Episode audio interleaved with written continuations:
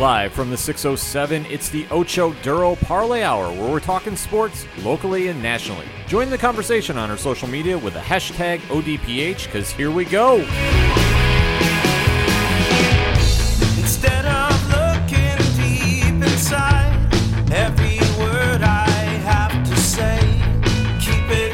Welcome back for another edition of the ODPH podcast, better known as the Ocho Duro Parlay Hour. What is going on, everybody? My name is Ken M. Joining me for this illustrious panel, you know him. He is the co-host. His name is Padawan J. Hello, hello, hello. And also joining us on panel, you know him as your coach, my coach, the coach, Coach Duffy. What is going on, everybody? How is everybody's week? Not bad. You know, yeah, hanging in there. We got a couple sports stories to talk about with you, so definitely join in at home, ODPH Society, or wherever you're listening to us from. And you can all, always do that on OchoDuroParlayHour.com. It'll take you to all social media links, so Facebook, Instagram, and Twitter. And always remember use the hashtag ODPH to join in the conversation. So let us kick off with what I will say is the biggest news story of the week for mm-hmm. sports, and that is the return of Major League Baseball. Yeah. Pad, you are our baseball connoisseur, mm-hmm. our guru, if you will. So Yeah. How, dare you, sir? Oh, I'm sorry. If we're talking lacrosse, I definitely passed the mic. To How you, my friend. dare you not give me credit for knowing baseball? Oh, we'll get to that in just a second. But Pad, why don't you give us a early pre- preview here of uh, how the season's been? Yeah, so of course, as everyone knows, baseball a little tumultuous off season. Will they play? Won't they play? They finally, you know, smooth things out. Hopefully, there is still a CBA coming down the road, so we'll see. We could just be repeating this in a couple years. Um, but no, they got everything hammered out. They had summer camp, and I'm sorry, I know some people want to call it spring training 2.0, but summer camp is better. Uh, they got the season started, and things are going pretty good. You know, a lot of interesting stuff going on. Uh, personal favorites of yours and mine, Ken. Boston's in last place in the American League East. Yes, it's a good time as a Yankee Uh-huh. fan. Yeah. They are one and three. Uh, Houston begrudgingly is three and one, although they are getting hit. One and three, they out of it. Then there's no chance of a comeback. Yes. Oh, preach it, coach. Preach Got it. 62 games left in the season. Ain't no way you coming down from a 1-3 deficit. Something like that. Uh, Houston begrudgingly is in first place, although I will say they are getting hit. Uh, that's to be expected. Uh, Peg 'em all. Justin Verlander has been shut down for the immediate future. It's kind of up in the air what's going on with him. Uh, all we know is it's a forearm issue. That was a funny one because I saw the tweet that said he was out for the season. Yeah, he I was like, not so fast, my friend. Yeah. Well, the thing of it is, is not to play Schoolhouse Rock here, but when you're talking forearm and tendons, that's usually the ligaments around your elbow, which usually mean you need Tommy John surgery. So I'm not one to connect the dots, but hey, one Two plus two does equal four. Uh huh. Yeah. Yeah. Uh, looking out at other things, just some notable things. You got the Chicago Cubs in first place. The Miami Marlins are in first place, although we'll get to that in a minute. Uh, San Diego Padres surprisingly are in first place at three and one. Uh, so things are looking pretty good. You know, glad to see the games back. You know, it was, it was cool to see what various teams were doing uh, to make it look at least as real as possible. I know when watching the Yankee games, they had sound recordings that they were very. Whoever was in charge of the sound recordings, uh, hats off to you, sir or madam. Uh, you were real on top of things because while watching the Yankee game, if uh, at one point I forget who was pitching, one of the Yankees guys went to throw to first base to like check the runner. Uh, and they had a boo sound effect queued right up and were ready to go. So they were real on top of things. That was awesome. Gotta say, not a fan of uh, Fox Sports virtual fans that they were putting in there for the national broadcast games. Yeah, that's kind of weird. That was weird. It- it- And it's one of those things like if it was there the whole time, okay, I get used to it at some point. But like when it's on a home run or a fly ball to the outfield and they kind of fill themselves in, that's just weird. Yeah, from a production standpoint, that is definitely different now. Coach, have you seen any of these games really? I have not, unfortunately. yeah, it's. I'll have to send you a video, but it's, Okay. it's Fox Sports National, so it's not any of the regional Fox Sports. But Okay. the nationally broadcasted games, they're filling, and it's almost like any of the video games that are out where you've got like four people doing like four different moves, and it's like all the same stuff, just different color. Oh, it's brutal. Oh yeah, it, it's rough. So it's on national broadcast games, and they're they're wearing team colors for wherever the whoever the home team is, and it just looks really really weird. Okay, I believe you. And I got to say, I got to give credit to all of the broadcasters because just some of the lengths they are going to to broadcast these games. Because I know Saturday the Yankees and uh, Mets, or not Mets, the Yankees and Nationals game was on uh, Fox. You had Joe Buck in Colorado someplace. Then you had uh, John Smoltz in New York at Major League Baseball Network uh, studios. You had Ken Rosenthal in the stadium doing his duties, and then you had the production truck like I don't know, like a block or two away from the actual stadium. So the, just the lengths they're going to are just absolutely crazy to see. But it's it's cool to see them taking the right precautions. Well, you have to applaud them for trying to be as safe as possible. Mm-hmm. Obvi- Obviously, with everything going on with COVID and this quote unquote new normal, I hate using that term, Yeah. but it is what it is. Yeah. Baseball has tried making the best of the bad situation. Mm-hmm. We're still getting the games. It is a different experience. I will agree with Pat. The digital fans, it does take a little while getting used to see them Yeah. appear on screen. I'm not a big fan of that. No. But it is what it is. But for the games, we are getting our baseball. The Yankees are looking good out of the gate. Yeah.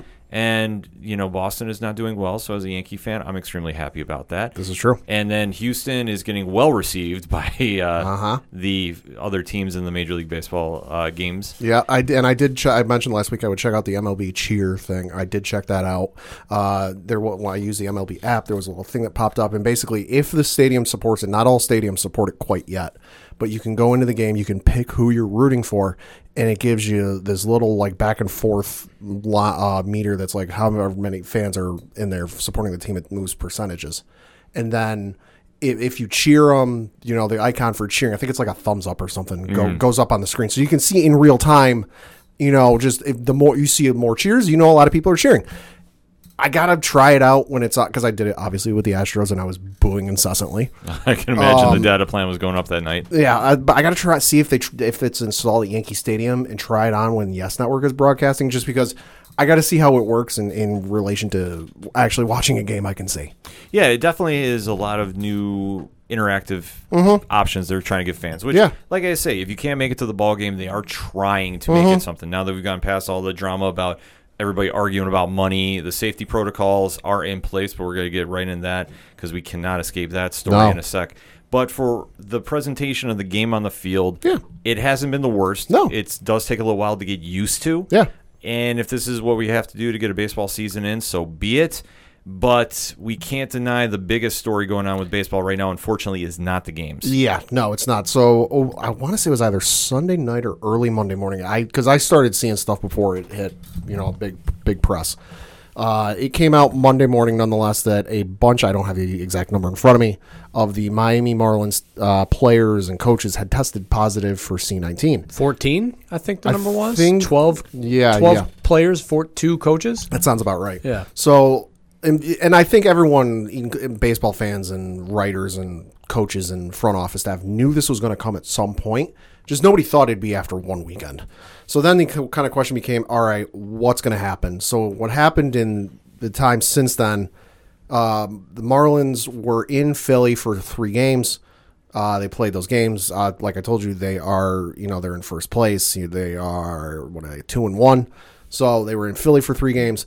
To my knowledge, they uh, they hunkered down in their hotel. They did not leave. Uh, and then the so then the immediate thing became okay. Well, the Marlins were just there for three games. You've got 14 players testing positive. The Yankees are supposed to be coming there. So what's going to happen with this? Uh, Marly Rivera of ESPN at one point had reported that the Phillies had told the Yankees that the visiting clubhouse had been fumigated several times. Not sure what that does for C19 and how you get it and what it does, but I'm no scientist. I'm no expert. So who knows? Maybe it does something.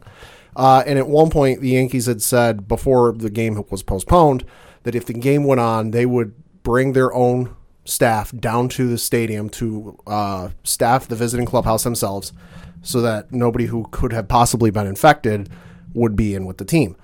Uh, regardless, out of an abundance of caution, because uh, the Phillies players were tested that day, the game was postponed. Uh, the Yankees were supposed to play two games in Philly and then two games in New York uh, again against each other. Uh, the game on Monday was postponed out of an abundance of caution. The Phillies were tested. Uh, they did drive-through testing at Citizens Bank Park.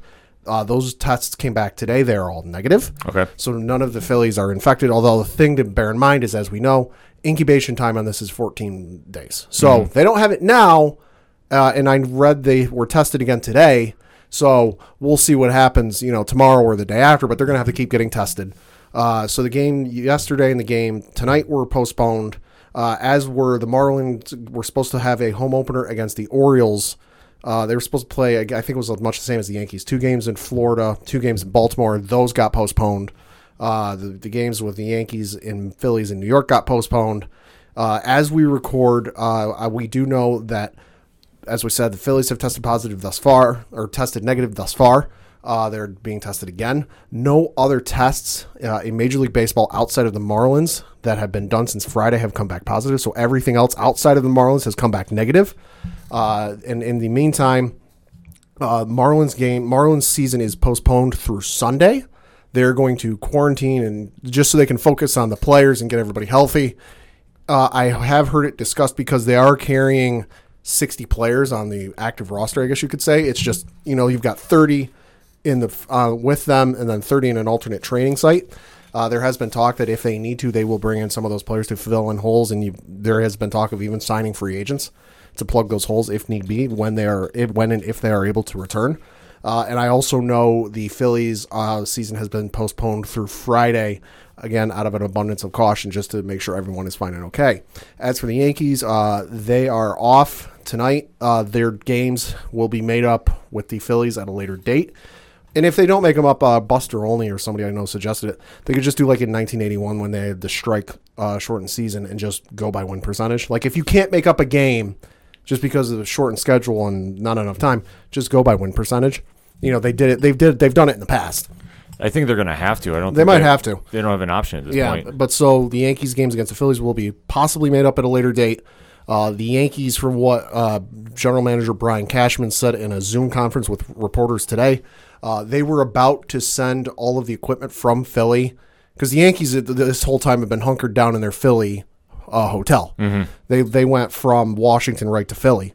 Uh, they were about to send all their equipment back to New York when the option for Baltimore came uh, on the table, and they pulled the players, and the players basically unanimously said, "Tell us where, and we'll play." So the option for Baltimore came up. They're going to play. Uh, th- uh, what is it? The what's today? Tuesday. Today's Tuesday, as we Tuesday. record. Uh, they're going to play uh, Wednesday and Thursday in Baltimore. Coach, your thoughts on this development? If this costs us the NFL season, I will be furious. This was so again. We talked about and to get your shot glasses out early because I'm bringing it up sooner than later. The PLL, the Premier Lacrosse League, how they were able to bubble their players. Now, obviously, roster sizes and accommodations and all those things are a factor, and the NBA is the same way.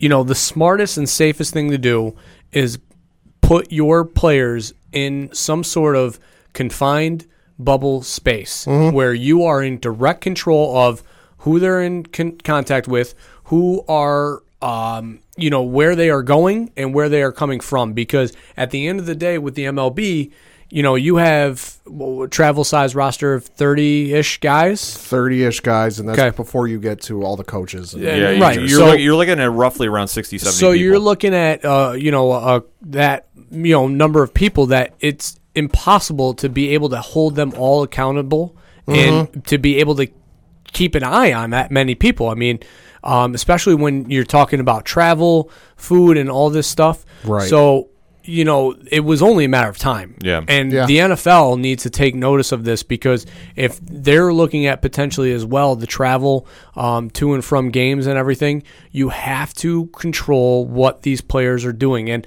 I mean, you saw in the NBA, Lou Williams went, broke the bubble. Now he's locked in a quarantine right now Yeah, for, that's a for weird three days because he went to get you know chicken wings at a strip club, which apparently have the best chicken wings in the world. yeah, allegedly. Johnny Manziel was even saying this. Johnny. Manziel said that they were the best chicken wings he's ever had. So again, though, I mean, with like you know, in the situation with the NBA and the PLL, though, you know, they're able to hold and and keep these players accountable. On the flip side of this, the MLL. And you know, I'll talk about this in rounding the bases a little bit more. They had four players break quarantine, and six of them then came back tested positive for COVID, which ruined you know, a, a good semifinal on Saturday and an inevitable championship game that was played on Sunday. So, you know, just leaving it up to the players to their own devices obviously is not the right condition because people are people and humans Yeah. are humans. Yeah. And just like we're seeing now, they itch for social interaction. And, you know, you go town to town, travel, travel, you know, you have your spots that you like to hit up. well, sure. if you go to hit up that spot, who do you, you know, you don't know who's in that place. And I mean, as a professional athlete, you know, we talk about like how, you know, quote unquote, the role models and all that stuff. Like, as a professional, and your body's your temple, like, as a professional athlete, like, you have to be mindful of the fact that you are your investment. And if you go to one of these establishments, mm-hmm. and you're acting a fool, whether it's you know not wearing a mask or not social distancing or or what have you, you know that's on you. And what what happens is this result here with Yeah. the Marlins. Now we don't know where it could have came from. Yeah. You know, could it have been from the airport that they were traveling? Could it have been, you know, maybe from the staff itself? You know, like we, you don't know because they haven't said. But you know, there there is that concern that travel is the just this. It's an uncertainty. It's the mm-hmm. one thing. It's a variable. You cannot control that. Yeah, I mean, it's one of those things. It works for the NBA because, like you said, they have a smaller roster size. Major League Baseball, if I did my math right, you're looking at like to do a, a host city, you would need to find hotel rooms for roughly 1,900 people. And unless you're doing it in a major city, that's going to be real hard to do. The other thing I would say is it's relatively easy for the NHL and NBA. They're not trying to do a full season. Mm. They're essentially trying to wrap up their regular season, get into the playoffs, and then go. So you're going to have some of these teams like the Washington Wizards or pick some other bottom of the conference team that I don't know how long the season in the NBA goes. So random They're only playing two weeks. so in so in three weeks, when this pl- postseason starts, you're gonna have some teams gone in three weeks. Right. So that works perfectly fine for them because hey, we're here for a cup of coffee and then we then we're heading home. They're not hanging around. Y- For Major League Baseball, they're running through the end of Sep- they're running a, basically a regular schedule, just shortened. They're still going to get done in theory if the season progresses by the regular time. So you're you're meaning to tell me that, that that you got to find a host city that's able to hold 19,000 to you know 1900 2000 plus people for the next 4 months? Like that's got real hard even if it's New York. Yeah, in Yeah. fact, in fact, I even got to correct myself because when I said 60, 70, I was thinking NFL rosters. So for, ah. for baseball, so I got to correct that because baseball, we got to say is what thirty man roster plus your coaches, 30 man ro- 30 man roster that they're traveling with Right. plus their coaches. plus coaches. So we're looking what forty five people maybe. at least 45 50. I'll say 45, 50. So the NFL I know is definitely rolling more. Sure, they probably have some team, you know, uh, not Doctors, golfers, yeah. but yeah, well, doctors Yeah. and probably some Yeah. team like, Yeah. uh, you know, well, go- golfers. I guess we'll use. I mean, people to go out and get stuff for players if they need it. And Right. Stuff. So- training staff, I guess you Yeah. can call so, it. so we'll say we'll, we'll just cap it off at fifty. So for Yeah. for a fifty person team to go travel, Mm-hmm. and especially with the heightened uh, health situation that we live in now, is very very difficult to. If one person gets infected, everybody's going to yeah, get you infected. can't. You, cannot control No. Yeah, that many people. It's not possible. yeah, I know. That, I'm just trying. To, I was trying to figure a better way to say it, but no, I mean that's just how I- it is. That's what it needs. To, you you don't have a choice. I mean, that's Right. why like with the NBA and the PLL, it's like they bus to and from. Mm-hmm. Your meals are accounted for at your hotel. Mm-hmm. Your your daily routine is accounted by you know staff and everything. So it's like everything is controlled. You know, from uh, maybe not when you wake up to when you go to bed, Right. But literally everything else, as far as human contact, social interaction, you know, um, who you're seeing on the daily basis, those are all things that are being, you know, how you're getting to the games. Those are all controlled. That safe bubble, you know. yeah. It's the variable of all right. We need to get to Baltimore, but we're playing in Milwaukee. right. How do we get there? Are we busing or are we flying? Well, Probably uh, flying. And there's also other safety issues that you got to look up. I know Woj of ESPN brought up that the fact that they, the Major League Baseball pitched the idea of doing a bubble in Arizona. Now, obviously, this was before Arizona turned into its own mess going to mm-hmm. C19. Right. You know, but who could have seen that coming back in you know February, March? The other issue is, is meteorologists pointed out on sun on Sunday in Arizona, it, in Phoenix, Arizona, it reached before you're even talking heat indexes, 116 degrees. You know how many indoor baseball stadiums are in that state? One. And that's where the Arizona Diamondbacks play. So name me a major league player who's going to want to be outside in 116 degree heat before you're talking heat indexes for like three hours. It's a very good question, and at the time, I, Then you're talking heat stroke. Well, at the time, everybody's just trying to figure out what would be the best possible solution. Sure. Right. In my in my opinion, the NBA has done a stellar job with it. sure. Major League Lacrosse has done a great job with it. Premier lacrosse. Premier lacrosse. MLL had a slip up. Or I'm sorry, Premier Lacrosse. It's okay.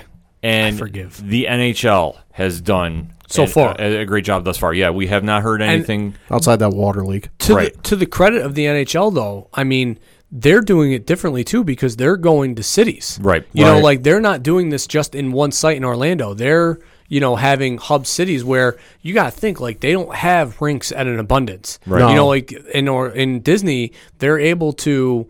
They converted ballrooms. Yeah, they've converted ballrooms. They've turned you know uh, areas that were inside into basketball courts. I mean, with the uh, Premier Lacrosse League, they were fortunate they only have seven teams, so they're able to play you know two games a night and, and, and switch it and rotate it that way. So it's like you know they have the ability to do these things. The NHL, you got one facility Yeah. or two facilities that are running you know multiple games throughout the day. That's logistical nightmare. and and especially when you might have a city that's got a building big enough and, and spacious enough to hold, host a hockey game. If it's not built for it, it won't work. Right. Mm-hmm. So where Major League Baseball now has to look at is you are looking at the first negative moment from your season being involved in a COVID era. Mm-hmm. How do you handle this? How do you go about business? Now, uh, Commissioner Manfred has said that they're not going to have a slowdown. Right. That Miami is now going to be quarantined for a week. Yeah, for a week, if not longer. This there that see, I know Major League Baseball was taking some flack yesterday because, and especially from one writer I follow out in New York who was watching the MLB Network and kind of lambasting them for like, oh, it's been an hour. Why are they not talking about anything? Major League Baseball is getting their ducks in a row. They're figuring because this isn't just, oh, hey, some player got caught doing something bad. You know, Right. they, they got arrested for DWI. You know, this is something that is major, and they got to get their ducks in a line and figure out what the hell is going on. So, on the surface, at at first, it didn't look good, but hey, I got to give them credit. You know, they appear to be on top of things. We'll see where it goes, and you know, we'll see what happens with the Marlins. Yeah, I mean, suspending those games, postponing the other teams from playing. Yeah. those are all right steps. Yeah. in player safety 1st mm-hmm. And- which and- was a concern going into this. Right, and there was there was a possibility the Yankees could have played the Phillies because the Phillies had not tested positive and were not showing any symptoms for the last 48 hours. But out of, they said out of an abundance of caution, we're not playing the games. yeah, No, and that's what you have to be safe about this. And they mm-hmm. are being safe with the players. As soon as they found out, okay, Miami has been shut down for a week, if not longer. You know, we're waiting to see Right. how everybody's doing with their test yeah. results. What where, what's our next steps? What do we, you know? And that's Right. the right thing to do. And what baseball now has to look at is all eyes of the sporting world is on you right now, especially Sure. the NFL. especially the NFL. And, and Pat, you bring it up because you, you think baseball's got issues with you know however many people they're traveling about double it, and you got the NFL. Right, and uh, like I said, both of you guys have brought up great points about the NFL because their season is hinging on how baseball is operating. Right, we and we've talked about that. I mean, yeah, they're talked it. literally sitting back, probably Goodell and his team, and they're watching the way that the MLB is handling the travel and everything. Yeah, The only benefit the NFL has is that they play once. Yep. Right. That's it. Well, and even the thing I was thinking about today is if the, N- the and the NFL has said they they're not considering a bubble, you know, they're not doing it. But if they were to consider it, I don't know where, and I can't think of anywhere. I think the smart idea is if they're able to find some place, because obviously you're not gonna you're not gonna find a a, a city with 16 ready football stadiums, you know, so you're not gonna be able to run a regular season. If you are able to find something with enough football stadiums in the area, maybe do an NHL setup you know, do it and then stagger it through the week where you have a game on every night of the, uh, you know, keep the schedules, keep the matchups all the same, you know, but then stagger it through the week. So if you're playing on Sunday, next week you're playing on Monday. If you're playing on Monday, next week you're playing on Tuesday. Cuz that way you give enough time for people to travel and test and everything else and prep and uh, tell me what NFL fan isn't going to be okay with a football game on every day of the week. Oh no, there will be a definite audience for it. There's no question of that. The NFL is the biggest pastime in all of North America. Yeah. Well, I would think that the thing that would make the most sense is the West Coast, Yeah. where you've got San Francisco, you've got the, um, you got L.A., you have Denver. Uh, I mean, if you needed to, you have Vegas. You know, so you've got those stadiums in that bubble that you can use. Arizona, you know, is is Yeah. uh, traveling a day. Yeah. You know, if you're a West Coast base, so. I mean, that's a potential too. That would be the only thing that would make sense to You me. still got you still got uh, the Oakland Coliseum out there. Yeah, and you still got yeah, the, you Raider, got the, Raider, the Raiders aren't playing there, but it's still the same setup. Still, yeah, you still a- got the Rose. Bowl too. The only question would be is with the outbreaks in, in that. Yeah, part- no, I Yeah, know yeah, that yeah, they're. yeah. But I'm just saying, like, yeah. from a standpoint of okay, where do you have enough stadiums within a vicinity of each other that you could literally travel and keep players in a, a small enough location? Because New York, yeah, that would work, but you know, giant stadiums, yeah. New Jersey. Buffalo, you know, maybe Philly you could use, but You'd have you know, to, you'd have to start looking at college stadiums. You know, uh, yeah, like the, yeah. like we were talking about off the air, the dome would be a potential. But you know, in LA, you've got four major Mm-hmm. NFL ready facilities, all within probably, depending on traffic, Yeah. forty-five minutes from Yeah. each other. Oh yeah, no, it, it's a plausible idea. I, like I said, the only thing is it just depends if the players would feel comfortable going into those hotspot areas right, Right. now. Then that Right. Well, right now though, no. But you know, maybe four months from now, you know, it slows down in the Los Angeles area, and maybe it's feasible. you have to think about it. Or another idea I was even thinking too, and I know this sounds very far fetched, but if the NHL is operating in Canada, there's the CFL leagues. yeah. Could you maybe work out a deal to use their stadium? would they? Would the? I mean, if they didn't want Toronto traveling to and Well, from the that's, that's states, another point, I'll though. say but- they didn't want the Blue Jays to play there. You're right. So it all depends on what you feel about that. Like they'd have to set up a hub situation at those uh, stadiums, but that's Yeah, a but lot. then Of, you'd that's a have lot to- of legwork that I, unfortunately they don't have time to do. no. I think that maybe if it was going into next season, that might be an option. But looking at what they have to do immediately, they have to come up with a game plan to say, okay, if we go to a stadium and there's a there's an uh, cases breaking out of COVID, what do we do, and how do we react? This is the precedent that Major League Baseball needs to address, and I think for right now, it's they're handling it Yeah. okay, just because this is uncharted waters. Yeah. No, I mean, what what else could they have done? No, and, and I think they You were. know? I think they were fully. You know, we remember hearing the reports that like their health whatever book was like a hundred and whatever pages long. yeah, I, health protocol. I think they were kind of maybe late on the ball on this because they foresaw players getting it. I just don't think they foresaw this So many get. No. Well, not even this early. Oh. This many getting it that in rapidly in succession. Right. That there might have been plans for okay, two, three, four, whatever. Get it. Here's what we do. I don't think they ever had because we're we're 48 hours into the, those players getting diagnosed. We're into double digits. Well, and what did you? I mean, what do you want Manfred to do? Have a forty-five style press conference and just say like, "Oh, the, the everything's in control." Like, first off, he's not that kind of commissioner, so he's not gonna hold you know some national media press conference. Mm-hmm. You're not gonna have you know the. You know, and they're not going to have an independent doctor come in and release a statement. They're going to, you know, or have a press conference. They're just going to release a statement that says, "Hey, we had 14 players and coaches test positive. This is how our protocol will be handled. Right. These are our op- these are our next steps, and this is where we're going from here. Boom. I I don't understand how people are not satisfied with that.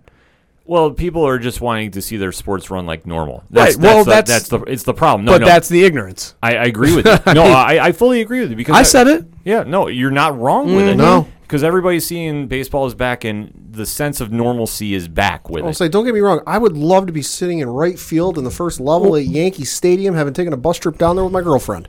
But it's not going to happen. Right. You know, it, as much as it sucks, I've still got as good as those Yankee Classics games are on because hey, Yes Network pulled out a gem and showed the last game of the 2009 World Series, and God, if I didn't love watching that again. Instead of showing the Nets, baby. Yep. Yeah, and uh, I love Who wants to watch the Nets? Nobody. Nobody. well, maybe maybe family members, but you know, Nope.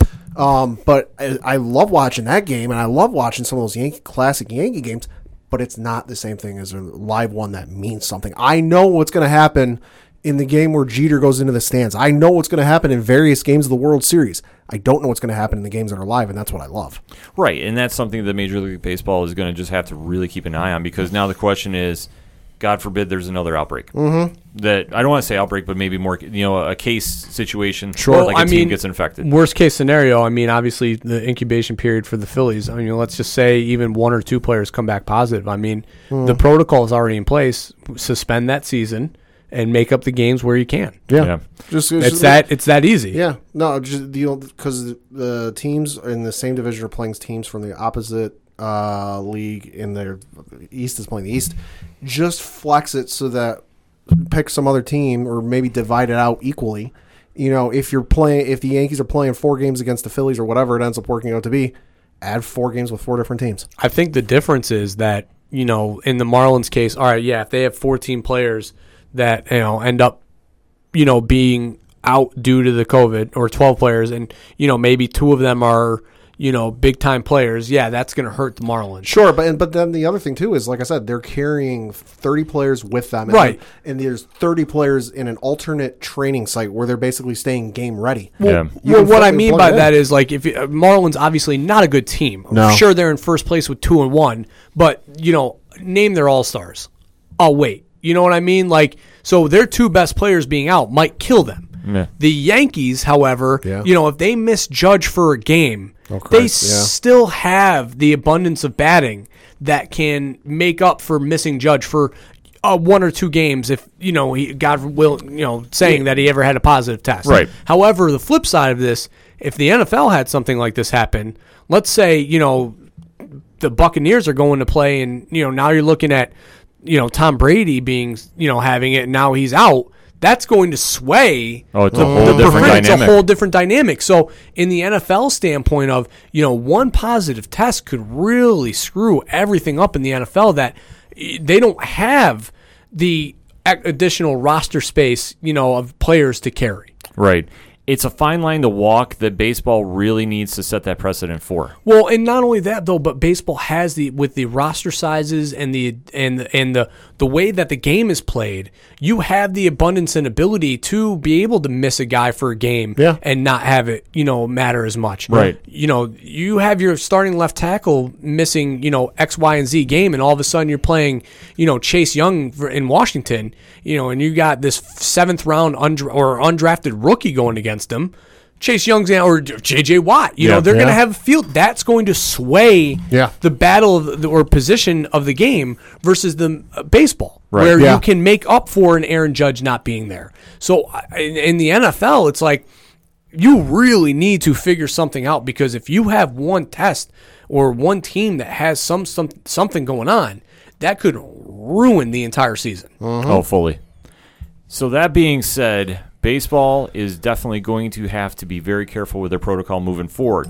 They have done a good job handling the situation thrown at them, but for all eyes of the sports world watching them, they're going to definitely need to really make sure that they're setting that example because the NFL is definitely waiting to see how they react and come up with a game plan for themselves. Let us know what you think, though. Hit us up on that hashtag, hashtag ODPH. What is your thoughts about the start of the Major League Baseball season? Is your team doing well? Is it not? And what is your take on everything going on with the COVID cases that are breaking out with the Miami Marlins? We want to have that conversation. We're going to take a quick break. We'll be right back. Hey everybody, this is Nerd Bomber here, one of the co-hosts of the Online Warriors podcast. Our weekly podcast started as a way for three friends to keep in touch and discuss their passion for movies, gaming, technology, and entertainment. And since then, we've grown into a fantastic online community. Every Wednesday, we release a new episode discussing the latest nerdy news, and then we go hands-on with our weekly adventures and a fun trivia show. Sound interesting? Check us out on every podcast platform, including Spotify and Apple Podcasts, or hit us up at onlinewarriorspodcast.com. This is Rich, the host of the Three Fat Nerds podcast and co host of the Horror Zone 607 podcast. And you are listening to our hashtag 607 podcast brothers, the Ocho Duro Parlay Hour. Now kick it back over to Ken Moneybags and the crew.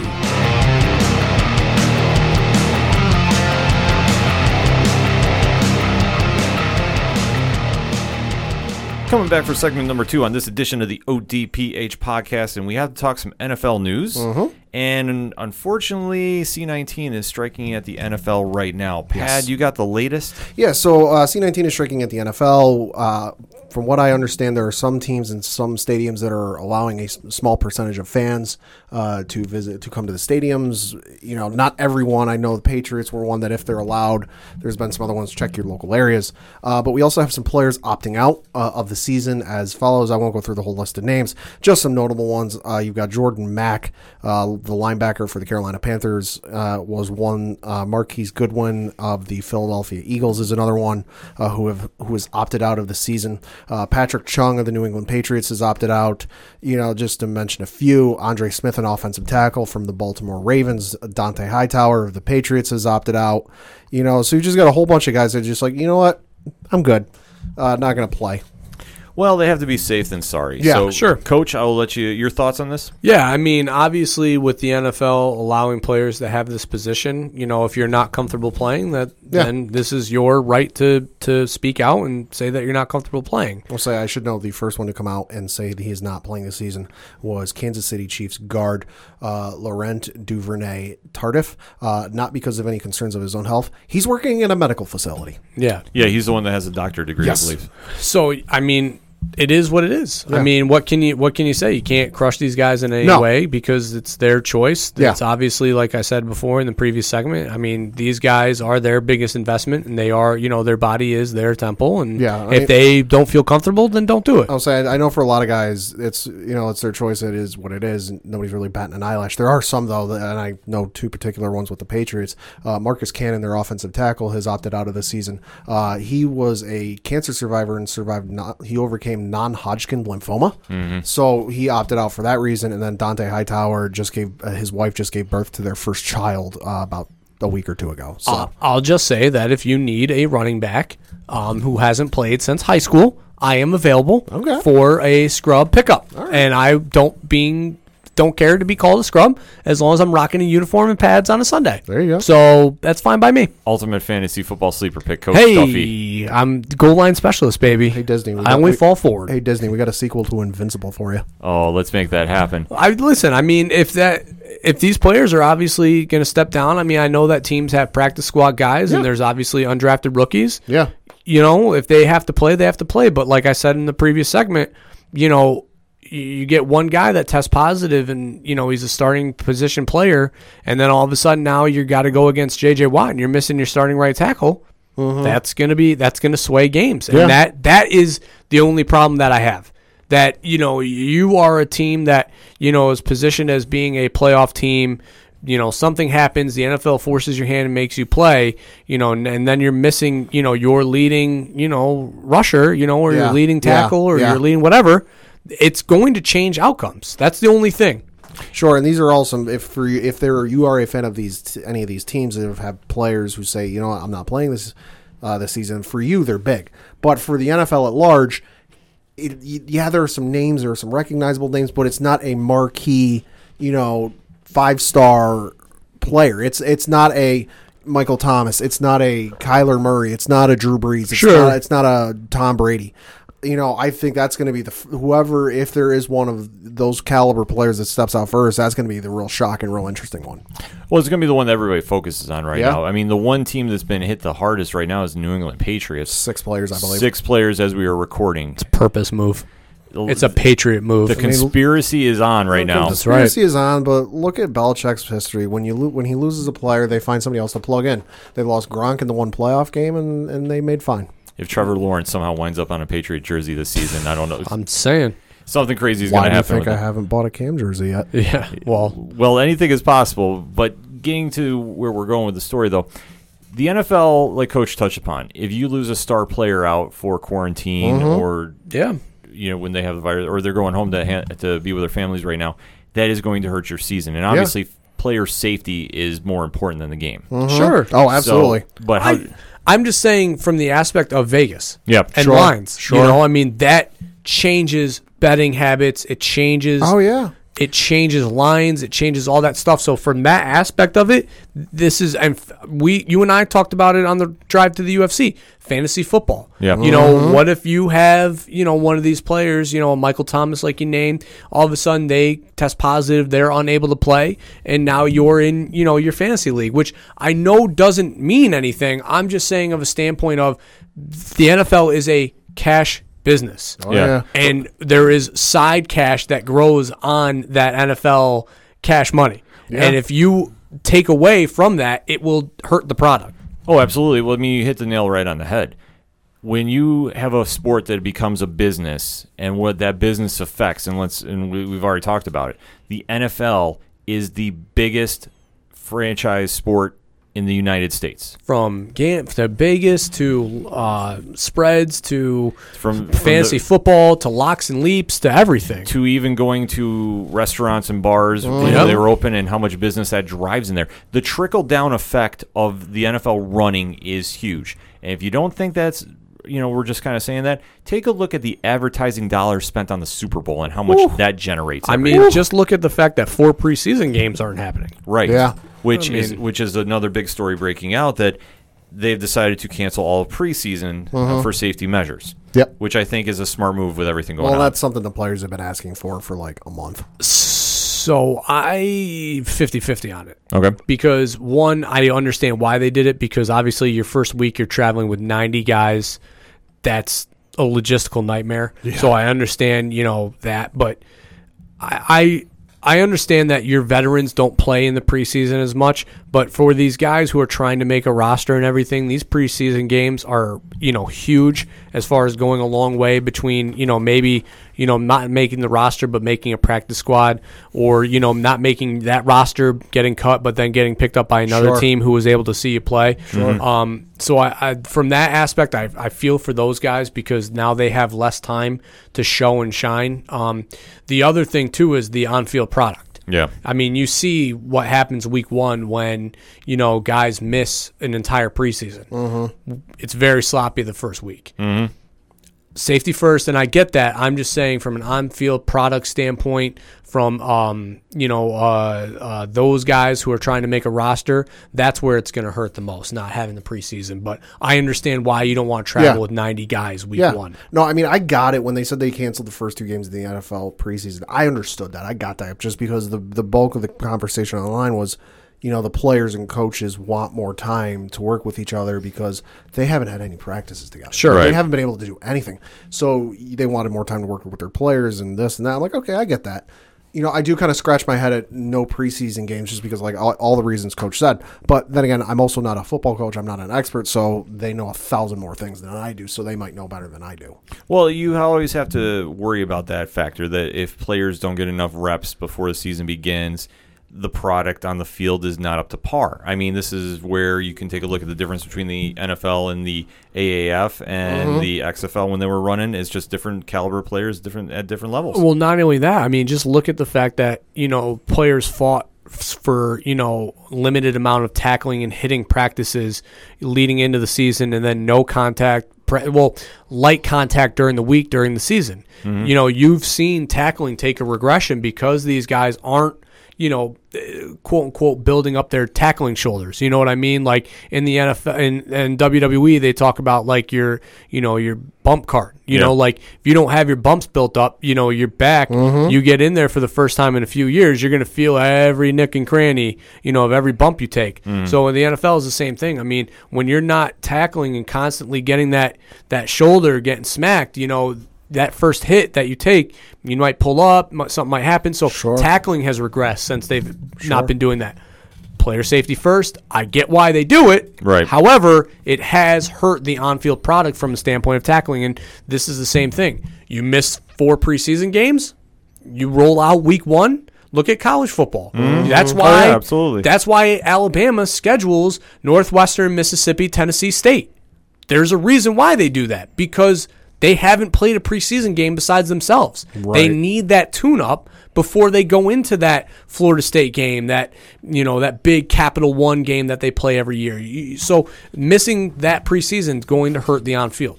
Oh, and absolutely. And then you have to worry about getting replacement players in. And last what I was saying, there's a very difference between grabbing somebody that played in the XFL and putting them right in the NFL. Yeah. Because a lot of times the skill set is not there. Well, player. I mean, I saw a, a story written about potential, you know, undrafted or dra- uh, uh, players on the Giants bubble for making the roster.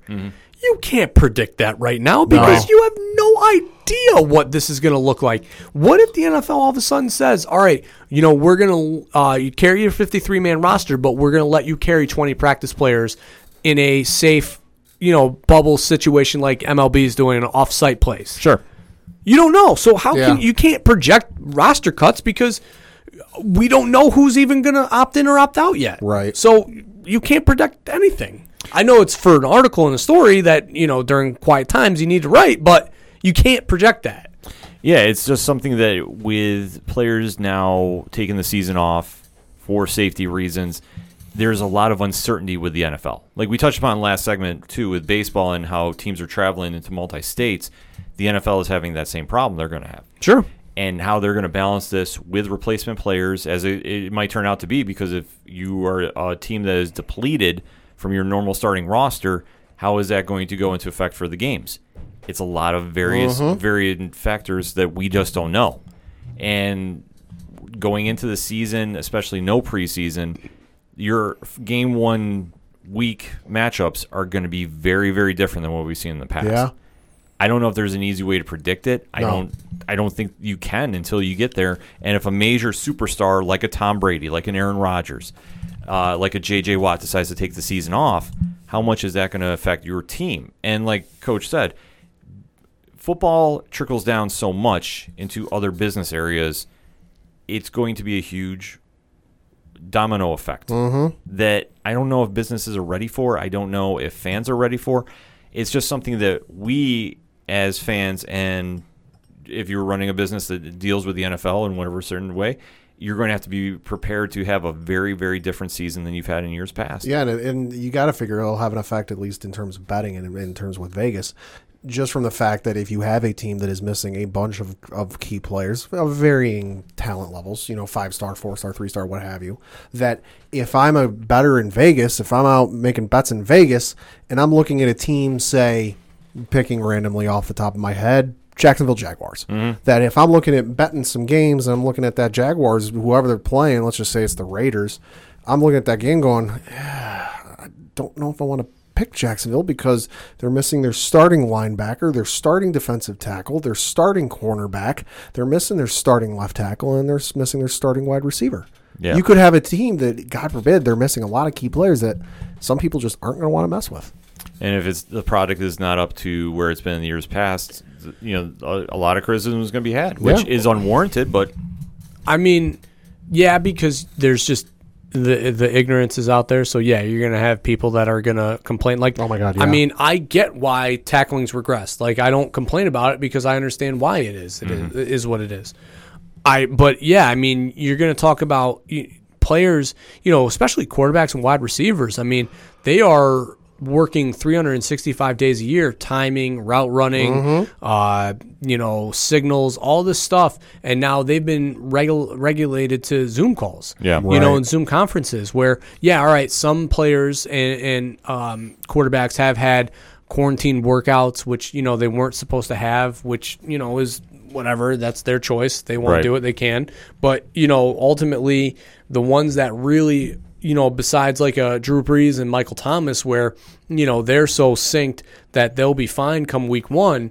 You know, you might have like a Daniel Jones and a Darius Slayton, where they're still trying to grow a relationship as far as a young quarterback and a young wide receiver. That this offseason camp, you know, or offseason workouts that they could have been holding on the side would have been huge for development. Mm-hmm. oh, absolutely. But they don't have that now. No, it's going to be a very, very different product we see on the field.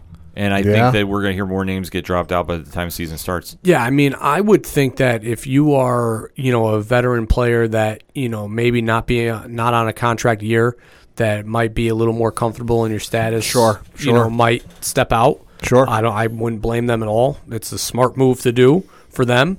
Um, at the same time, though, you know, maybe you are a veteran player who's, you know, looking at a contract year who, you know, wants to either fight for a long term, you know, longer term extension, or you know, maybe fight on to have one more year left.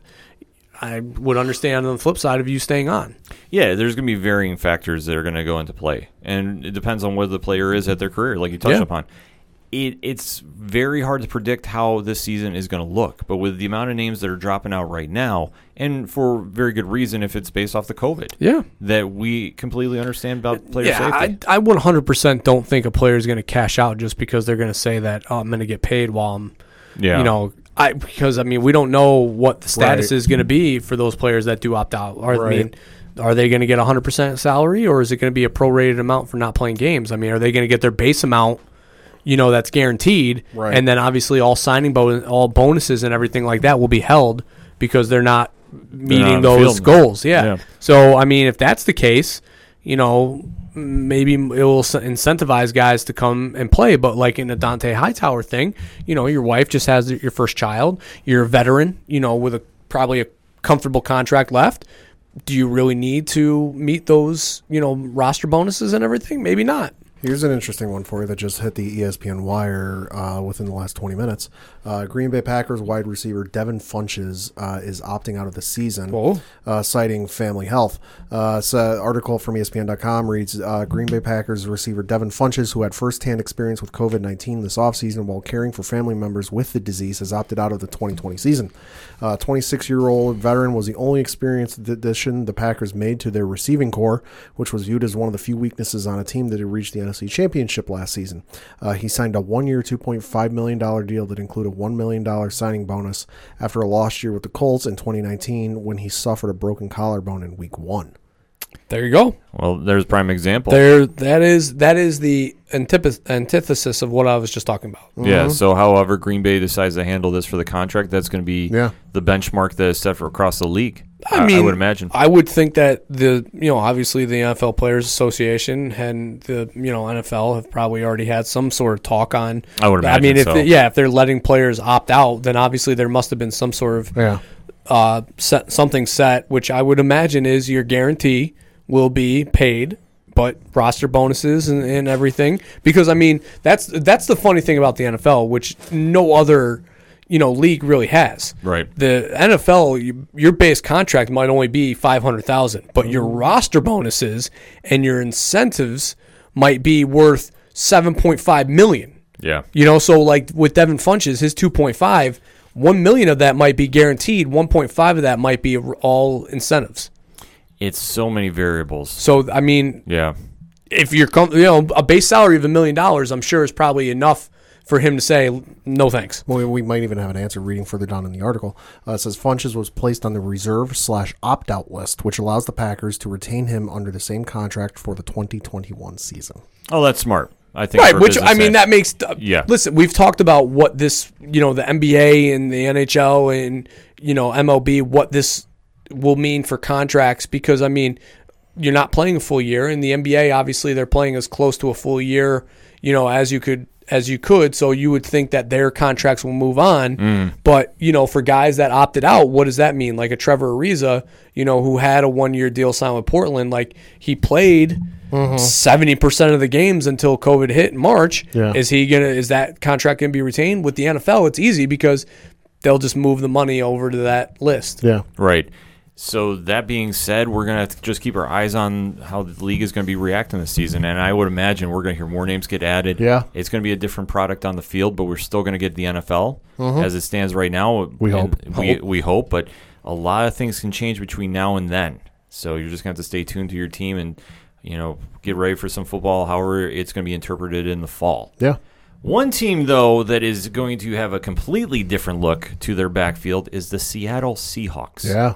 Pat, do you have the trade that shook the NFL up? Yeah, so there was a trade that went down uh, a couple days ago. Uh, of course, we all know how the uh, former New York Jets uh, defense safety Jamal Adams wanted out of there in like the worst way humanly possible. Yeah. Uh, was willing to do anything and everything to get out of that city. I'm pretty sure he would, was willing to like hitchhike his way out of there. Uh, wanted out that badly. Uh, no, he got his wish and was uh, able to get out of there and land in. Now I know he wanted to go to Dallas, and fans even caught him someplace. And they said, "Oh, you're coming to Dallas," and he was like, "Oh, yep." And well, didn't go to Dallas. He ended up going to the Seattle Seahawks. Uh, the Seattle Seahawks will send safety Bradley McDougald, uh, and then the first round picks in 2021 and 2022, and a third round pick in 2021 uh, to the Jets in exchange for Adams and the Jets' fourth round pick in 2022. Uh, this is all pending physicals. Coach, your thoughts? So I have two thoughts after reading a little more into the trade that this can go one of two ways for the Jets. One, that they now position themselves because offensively, I mean, outside Le'Veon Bell and, you know Robert Robbie Anderson a little bit, you know, who has his ups and downs. Adam in fantasy more downs. Yeah, yeah, absolutely. You know, and Crowder Yeah. um, have not a ton of weapons, you know, for No. Sam Darnold. No. So if he has, you know, a good year or even a moderately okay year, that they can use these picks to position themselves to go out and get some skill players this, you know, draft. Yeah. Or maybe he has a bad year and now they have these draft picks to then use to move up in the draft to get one of the quarterbacks that are coming out this year, i.e., Trevor Lawrence. It's a big move they can do. Uh, I fully agree with you that the Jets could come out of this either on the flip side, great in position for the future, or Well, either way, I mean, I think that I I just it, this trade really is, and it's not so much on Jamal Adams' um, contributions in Seattle the way that this trade should be weighed. Sure. it should be weighed on how does Sam Darnold perform because Right. if Sam Darnold performs well, they can go and use these picks to go get a few players. Mm-hmm. If he plays bad, then they got to move these use these picks to move up, which does not help. I, So I think it already works out good for. I'm not gonna say great. It works out good for the Jets because you get a distraction out of the locker room. well, that too. Yeah. Because let's face it, no matter what the protocols and what goes on with the NFL season, you know, if the reporters are in person or on Zoom calls, what's the one question Sam Darnold, Le'Veon Bell, Robbie Anderson, and even and the head coach in, with the Jets or any other position player on that team going to get asked if Jamal Adams wasn't traded? What do you think they're going to go? What do you think about Jamal Adams' uh, Instagram post? Did you did you hear what he said uh, the other day in, in the media? It was going to be all questions about him. It's not going to be, hey, what are you doing to prepare this week for the Buffalo Bills? What, what do you what do you what do you what do you think of your uh, what do you think of that fourth quarter drop pass? Uh, was it just an overthrown ball? Was this? No, it's going to be all questions about Jamal Adams. But now with that gone, they can focus on the game. Now whether it works out for them in the draft picks and what have you, wait and see. You definitely have to see. By by the way, Robbie Anderson is with Carolina now. Oh. so oh. so they're Well, there you go. they're even hurting more.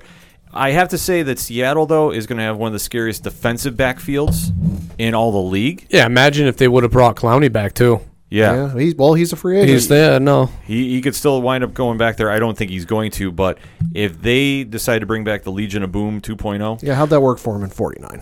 Well, Yeah. I just, I mean, the with Jamal Adams and the distraction. I mean, when he was on the field, it was fine. Oh, you know, Sure, and I mean this sure. off this off season, he had his highs of I want out, I want out. But once you know he didn't get traded, he was a little quieter. I Sure. mean, yeah, there was a couple posts here and there that were a little Sure. like you know interpreted your own way. Um, but for Seattle, this is a no-brainer. I mean, yeah, you're talking about Legion of Doom uh, 2.0. You're talking about having a dynamic, versatile play playmaking safety that is an absolute ball hawk that you can use in multiple positions. You know, not just at safety. You can line them up in the box. You can put them in the slot. So, I mean, for Seattle that knows and can utilize that type of player, this is a perfect landing spot for him. Much better than what he would have been in Dallas. oh, absolutely, Dallas Dallas who got lost in the shuffle. Well, not even just that. They just want to use them the way that Seattle will. Right, that's I what I mean, mean. S- Seattle made Earl Thomas a Pro Bowl player. Right. And Jamal Adams is going to be having a monster year if he can just stay healthy and get on the field. Yeah. I, I fully think him and Pete Carroll is going to be a good match, and uh, definitely an upgrade from Adam Gase. Yeah, Uh, Gase, uh, I, Jury's what- out. yeah, whatever's going on down with the Jets right now is absolutely crazy. I know Le'Veon Bell immediately got on uh, social media and had some. Uh, Week, choi- week 14. yeah, some choice opinions about that, and yeah, Week 14 was the response. Well, I just yeah, I mean the ups and downs, like with you know Le'Veon Bell and, and the Gase comments, you know the overweight comment, and then everything, and then obviously the shots that were made, you know at Jamal Adams by Gase. I mean, it just sounds like you know a little unraveling, almost a little untethered. Um, but Week 14 is going to be exciting because these two are going to be matched up against each other, and one's going to run into the uh-huh. other. Yeah, Well, who wins? We'll see. yeah, I like Adams in that one. Yeah. I really do. I'm just. Yeah. I mean, listen, I saw it when I mean he literally ripped that hand, the ball from Jamal Adams, like if you know a grown man taking candy from a baby. I mean, he just snatched it. So he's a grown man playing football. Yeah, Adams is an absolute beast, and he's going to be wrecking havoc in the NFC West, which I am so happy he's no longer in the AFC East. Yeah, I mean, I'm definitely glad to, it wasn't traded to Dallas because that was my concern. You know, obviously was seeing him twice a year, so that was always, you know, it was bad enough seeing him, you know, once every four years. But you know, again, we'll see him once every four years. But uh, yeah, definitely not seeing him twice is better than anything at all. yeah, so I think Seattle definitely won the trade here, and with the Jets, who knows what they're going to do with those draft picks? It'd be smart to think, start thinking some upgrades in certain areas, but it's the Jets, so I don't know. We're going to have to wait and see I don't about think that. they know. I don't think they definitely do either. But let us end on one of the most uh, surprising stories of the year. Yeah. I would have to say. yeah. It was announced that Alex Smith Mm-hmm. is returning to play football. He has been medically cleared to return to Washington. Which, given the state of his leg after that gruesome injury, uh, if you haven't seen it or you're not familiar with the story, check out the ESPN E- E60, I believe it was. Great E60. Yeah. Freakish injury. Yeah, Yeah. one of the most horrific leg injuries you'll ever see happen to a human body in any sport. I'll say I think you and I were at a local establishment when that injury went down. uh huh. Uh, they showed the play live because hey, it's live. Once they went to replays, they did not show that replay. No, but we saw that live, and I think you heard the entire establishment just drop. Uh huh. Like the, Well, and even the even bigger concern was uh, when Joe Theismann uh, hopped on Twitter like within 15, 20 minutes afterwards, and was like, "Yeah, that Alex Smith injury looks a lot like mine did." yeah, it, it was one of the most horrific things. So to see him back on the field Oh, playing, amazing. Incredible. Coach, your thoughts? I mean, the Bungazas, you know, the stones on him to, Uh-huh. to not only uh, want to return, but will return is tremendous. I mean, the mental aspect of this. I mean, not just the physical, you know, the rehab and the and the surgeries and all that stuff. Like, yeah, that's tough, but it's the mental aspect that I don't think people really take into effect because I mean, you're going to plant that leg again to throw, and it's uh-huh. going to be vulnerable again, and you have to mentally be able to, you know, be in the pocket and have those bodies flying around you, but look downfield and not check out. You know, Yeah. so I mean, uh-huh. mentally, and then mentally the the to get up for the rehab every day and to say that I'm going to return, to say that I need to do this, to say that I want to do this, you know, just takes another level of a human. And I mean, I always liked Alex Smith. You know, from Oh, yeah. his days in San Francisco. You know, I always thought he had a tough break. You know, between you know four offensive coordinators in four years. You know, to then getting let go and, and going to Kansas City, where you know s- 49ers quarterbacks go to die. Um, you know, I, I thought that would be the end of his run. He had a resurgence there. You know, and then obviously was making some headway in Washington up until the injury. So Yeah. it'll be interesting to see without you know camp and without preseasons uh, games, you know what he's able to do with a new coaching staff there and Ron Rivera. You know, obviously, new coaching staffs aren't necessarily sold on the incumbent quarterback that's there before. So, how will Rivera feel about Dwayne uh, Dwayne Haskins? You don't know. You know, will he opt to have a more veteran presence in Alex Smith? Um, so that will be interesting storylines for the Washington football team. Yeah, definitely going to be an interesting uh, story for Alex Smith to write, and especially for what he did, like you said, in San Francisco, had a Yeah. tough, tough deal there. Went to Kansas City and is responsible for how Patrick Mahomes is now. Let's not forget Yeah, that. Yeah, I mean that. I mean, listen, I the 49er quarterback go to die thing is a reference to Joe Montana and Yeah. Elvis Grbac because I mean back to back 49er quarterbacks went there at the end of their career, but had you know ability to to almost have resurgences, you know, and save and salvage a few years left. And, you know, that's what Alex Smith did. I mean, he was written out mm-hmm. and, you know, Patrick Mahomes was right there and they held steadfast. Alex Smith is our guy. Alex Smith is our guy. And everybody, oh, you should play Mahomes. You should play Mahomes. And Andy Reid stayed and said, no, no, no, we're not ready. Alex Smith is our guy. And I mean, they, he led them to a division title and almost a uh, AFC championship run that year. You know, Yeah. I mean, so he played well and obviously earned his contract in Washington. Yeah. So Yeah, I mean, if he makes it on the field, you've already got your comeback of the, you know comeback player of the year award Oh, locked, yeah, locked without in. question. If he does make it back on the field, though, that is your comeback story of the All he has of, to do of is the dress. millennium Yeah, all he has Yeah, to- all of he- the millennium. Because I think anyone who looked at that injury and especially the the images in the intervening months of just what his leg looked like and the 11 surgeries he had to have on that leg and just how black it looked. I think there's a lot of people with varying degrees of medical experience looked at it. Myself zero medical experience. I looked at that leg and i go yeah there's no way he's playing again. Anybody else would have given up. there's Yeah. no way but to see him get medically cleared and on the cusp of coming back and stepping onto a football field again hats off to you to to describe how that leg was, I mean, that thing almost looked like it was going to get amputated. It right was then there. almost amputated. It was, It almost. was. Yeah, Yeah. to say just the discoloring and just bruising and, and brokenness of that leg. It, it to, you can go Google it yourself. I'm not. I like i said the e60 they did on his whole story is great right, but to see him actually suit up this year, that'll be the comeback story of the year. And him to take one snap mm-hmm. will be incredible. He just needs to walk on the field, man. Honestly, I mean, just to be on the field dressed, you know, in full uniform and everything. Yeah, that's tremendous. Yeah, so hopefully we get to see him suit up and play this year because we just don't know about the NFL season moving forward. But we're going to definitely be watching. Hit us up on that hashtag, hashtag ODPH. What is your thoughts about the current state of the NFL going forward? No preseason, players taking a season off because of COVID precautions. And the big Jamal Adams trade. Where, where is your thoughts about that? Do you think Seattle won that or do you think the Jets did? Hit us up. Let us know. We're going to take a quick break. We'll be right back. Wonder Soul. Wonder Soul. Wonder Soul. Hey, I'm Lucas, the host of Wonder Soul, a weekly podcast series featuring a variety of topics dealing with life's many passions and experiences. Join me and friends each week as I discuss topics ranging from pop culture to real life conversations that all can find relatable. New episodes bring new guests and new topics and release every Friday. More content can be found on Wonder Soul's YouTube and Twitch channels. Stay up to date and connect with Wonder Soul through social media by following us on Twitter and Instagram. And we hope that you enjoy Wonder Soul wherever you listen to podcasts. So do good and take care. Hey, this is Matt This is Julian Hepworth. I'm Ross Machuca. And John McBride, and we're Shout Out to Robots. You're listening to B P. H. Evidence is crime. Magnets to the tape. Coming back for segment number three on this edition of the ODPH podcast, and we say bon voyage to Fight Island for now. For now. This past week was the final event currently go- scheduled for Abu Dhabi, uh, the big UFC Fight Island, where they've been having international fights go on since COVID has really shut down a lot of their places that they'll be fighting in the United States.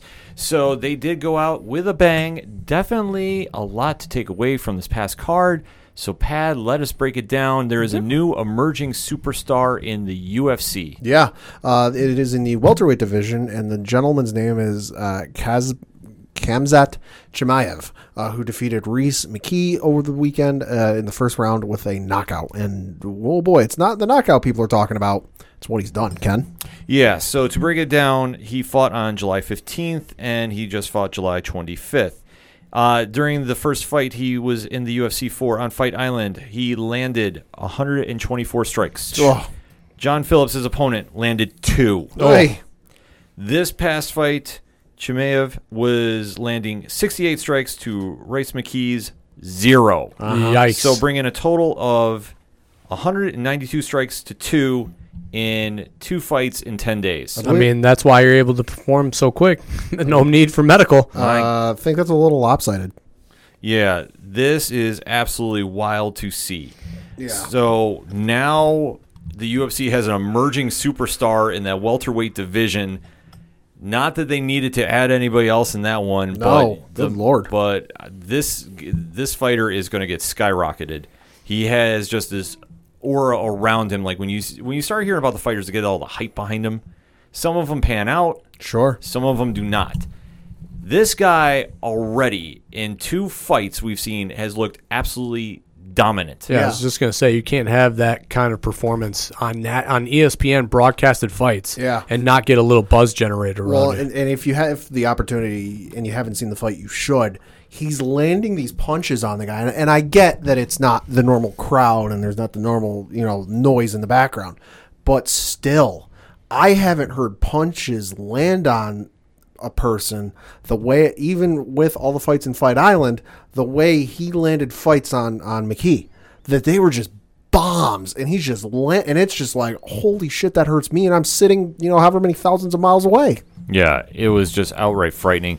So the man is going to definitely get skyrocketed up the card. He has already been announced that he has a fight coming up August 15th Donald already. Cerrone, eat your heart out. He might be fighting. We don't know who he's fighting. I wouldn't This, doubt this is like a Cerrone. Cerrone level of work ethic. Yeah, he is uh, was begging for a immediate fight after his first one on the 15th. He was granted it.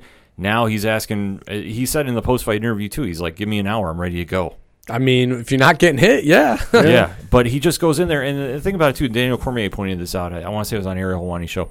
He said Chimaev just gets in the pocket like Khabib, mm. or Khabib will like stick and move and, and work angles to you know set up his combo. Right. Chimaev was just standing there smiling, Yeah, oh, like yeah. bring it on, Oh, and yeah. like just daring him to his opponent to hit him, like that kind of fierce mental game. that's the shit that scares me at night. yeah, Mm-hmm. that's the stuff that uh, he's going to be fighting for a title sooner than later. That's why Oh, modesty ball absolutely. scares the hell out of me. Yeah. You people who smile while getting punched in the face freak me out. Yeah, so Chimaev definitely looked looked the role. Yeah. uh, I expect a big announcement of who he's going to be fighting. Maybe somebody in the top fifteen uh, of the welterweight division, somebody on the lower half. Could be. Oh, we'll see, but don't doubt that he gets a top ten opponent by year's end at this pace. Yeah.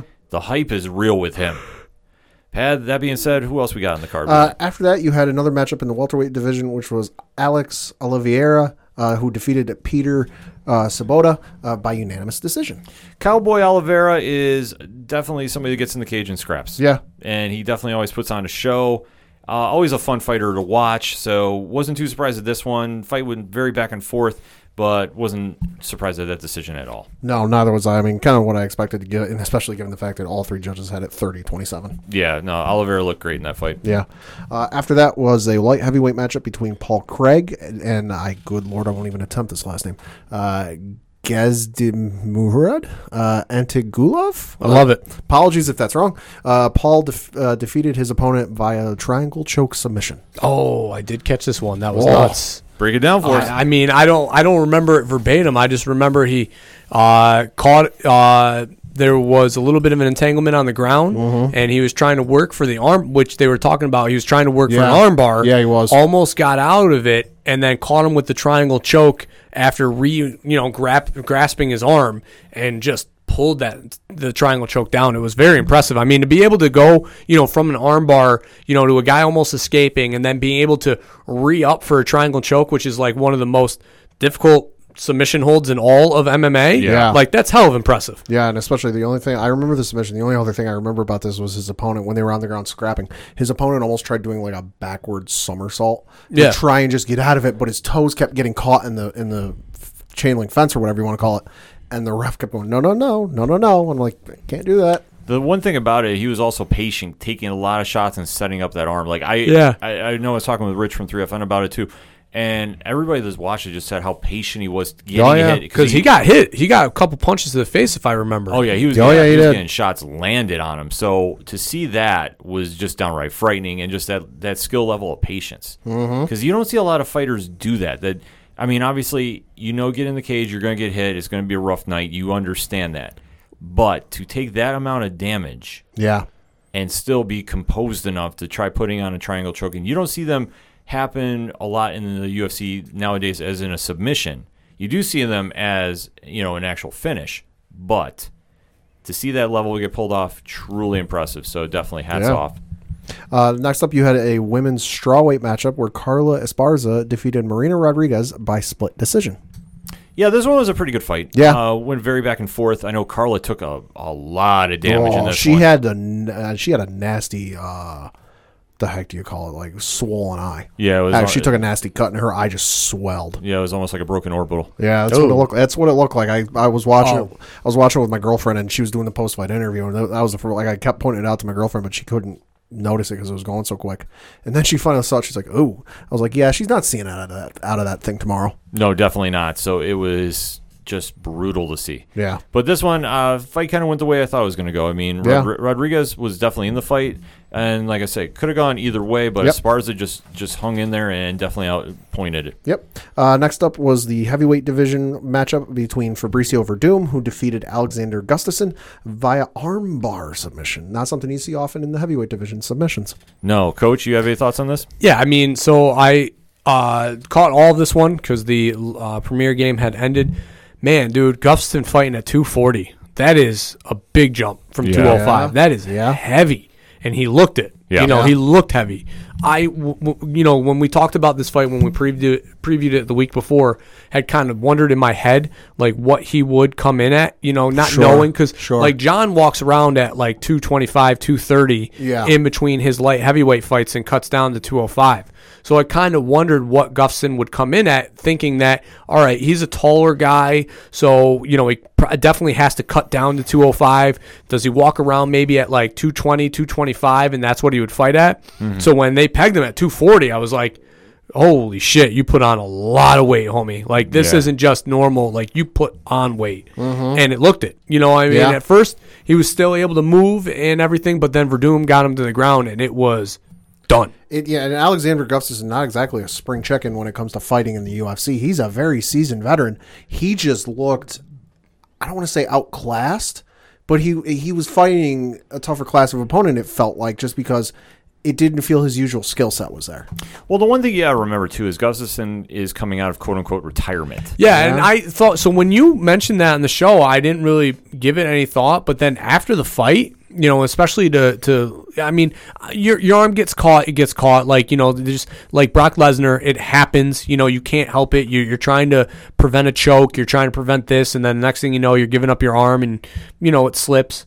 Um, so I didn't really put that together. And then when I watched this fight, like, yeah, that retirement, you know, talk and then coming back to fight again, it's gotta fuck with you mentally. Yeah, that's Yeah. why I said I don't think he looked that mentally sharp going in there. No. I think that he had the fire to come back and start training, and he was like, okay, let me take a shot at it. Because Yeah. obviously, light heavyweight, he wasn't going to get a title shot anytime soon. No. It just, No. he I just two forties heavy. yeah, and, he, uh-huh. and he was working his strikes. Don't get me wrong, but it, it almost reminded me of a bigger scale of when Max Holloway was Yes. fighting um, uh, Tony Ferguson, or no, no, um, it was Dustin Poirier. Yeah. Okay. and you just saw the size difference. Yep. Right. Yep. Because Werdum is a very big heavyweight. Right.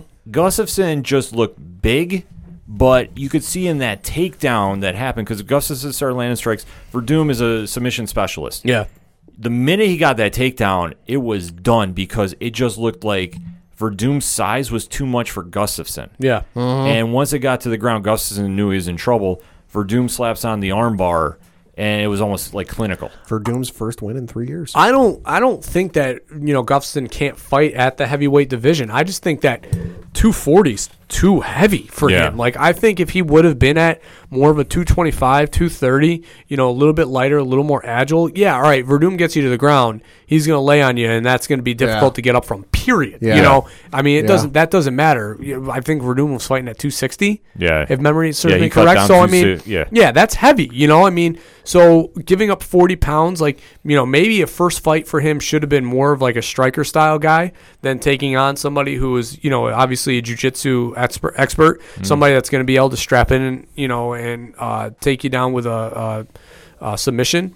So, but just 240 so fucking heavy that he looked it. He looked heavy, not like uh like a Randy Couture when he went up from light heavyweight to heavyweight and was still like, you know, looked scrappy. Mm. He just looked sluggish. Yeah, Mm-hmm. he, he definitely looked the. So I think if he's going to stay up at heavyweight, which I think he has to, if he's going to be Yeah, fighting it doesn't the have a choice. He's got nothing left at uh, light heavyweight. unless he goes to Bellator. Yeah. Like he'd have to Yeah. leave the UFC to make another run. Yeah. Uh, I think that he definitely needs to go back to the drawing board, get back in more shape, Yeah. and get refocused. And this is going to be what you want to do. You have to do this. Maybe, mean- maybe even spend some more time at whatever weight he's going to be fighting at uh, for Yeah. heavyweight. Agreed. Because I don't know how long he was at weight for you know at the weight he was at for this fight, but maybe it wasn't long enough. Yeah. that he just wasn't used to it. I mean, he could have easily put on and packed on to 240 with how long he was off. I mean, it was Sure. almost a year and a half, right, since he fought John. yeah. So he could have, you know, easily put on the weight to move up the heavyweight and got comfortable with it during camp. But it, he just didn't look it. You, I mean, you you can tell when a guy doesn't look comfortable in his own skin when he fights, and that was it. Yeah, he definitely didn't look yeah, it, comfortable. uh, just looking it up, it was a little over a year. His last fight was a loss to Anthony Smith. Anthony Smith, on, the- okay. on June first of last year. Yeah, so so- a little over a year. So a year of like back and forth probably, and then maybe f- six seven months saying, "All right, I'll fight at heavyweight," and then putting on the weight. Yeah. So whatever he's going to do next is anybody's guess. Werdum uh, said he is not re-signing with the UFC. So Sure. I would imagine if I am Scott, if I'm Scott Coker at Bellator, hi, Werdum versus Ryan Bader is one of the biggest heavyweight matchups you can make. Yeah. I'd love to see that fight. I think that that is just headlines all over the place. I know that's been going around social media. I love that idea. yeah. Going to the co-main now. Uh, this one, like we said last week, for the old school fans, uh, Mauricio Shogun Rua taking on Little Nog. Uh, Shogun defeated Little Nog via split decision. Let's go back to the time warp again, shall we? Yeah, I was saying, and if you didn't believe us and you watch the fight, you now believe us because of some of the footage they were showing from their first fight. Yeah, the announcers Holy literally, cow. uh, who was it? Dan Hardy Yep. was like, "This is their first fight in a replay." Yeah. And I love the one tweet though. I can't remember who tweeted it. That was like, uh, I think uh, Rua went down for a takedown, and they're like, "You can't go for a takedown in a trilogy, man. That's breaking a cardinal rule." Yeah, I some- thought that was kind of funny. Yeah, somebody made that point too. 'cause, Yeah. I mean, they they have had some legendary battles over the years, and and Shoga wins the. Hat, I think he got the hat trick on this one. I don't think I think he's always beaten Yes. Lil Nog. Yeah. Yes, I believe so. And I'm, I'm sorry, Lil Nog is 45, as they said. So Yeah. this I mean- one went the way I thought it was going to go. Shogun uh, is definitely not a young man by any means either. My, my one chance I felt at a double knockout out the window. Yeah, There were a couple instances that looked like it might happen. it just it, it was everything I expected it to be.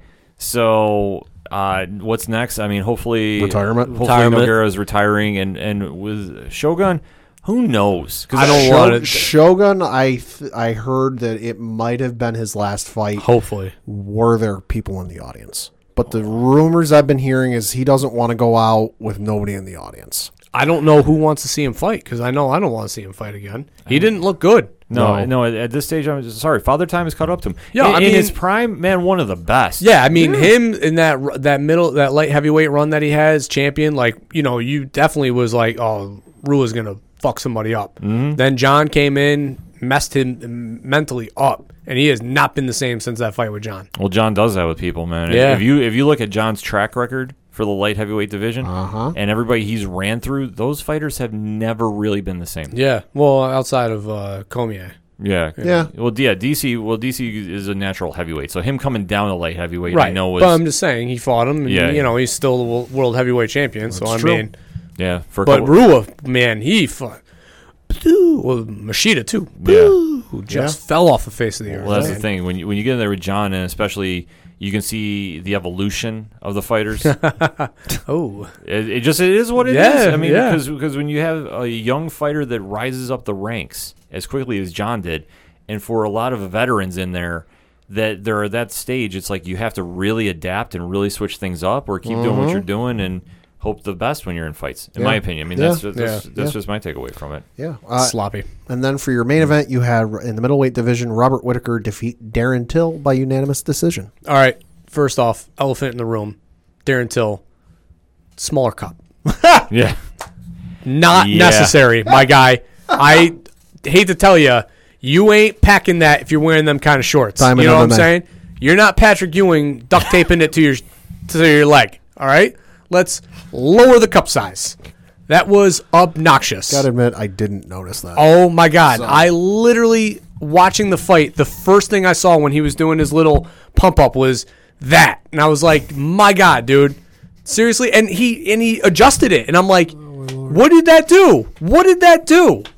Were you trying to intimidate him by trying to show like that you got a big cup size on? I mean, not working, obviously." At Coach Stuffy Eleven was tweeting about Dude, this. it was Yeah, it was nuts. Like I literally I texted you Yeah, guys because know. I, fell asleep. Yeah. Like it was listen, it was a little past my bedtime. Uh, my daughter had a softball tournament. I had the kids all day. I was a little sleepies. You know, and the fight kind of lulled me to sleep a little bit in the first two rounds. So I watched it on replay, and when I watched it, the first thing, what the fuck? like what the fuck? I, I guess I'm used to seeing Till fights, so I, I, guess just- yeah. I, mean, this was the first time I'd out. seen him. I'd heard of him before, but this is something. Yeah, he's always been known to wear like extremely tight gear. Yeah, sure. ring, and I mean, yeah. listen, I get it. If I was a fighter, that's probably what I would rock too. Yeah. I just don't think that I would have my cup pointed so it was north and south and, or east to west instead of north to south. I think I would want my cup actually in position to protect myself, not make it look like I'm packing heat. That's an interesting take, Coach. I'm just saying. I, I, I mean, all I texted you guys. I go I know, remind me of Shawn Michaels on that infamous promo with Vince McMahon where he was jumping up with the sock in his pants. That's all I could think about.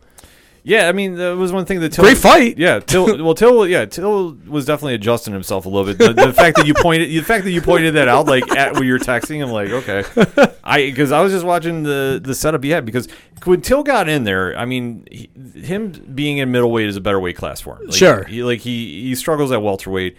And this one is a natural weight class for him. Robert Whitaker coming back off some time off. Yeah. Looked downright scary. Look good. Look good. Look real good. Real good.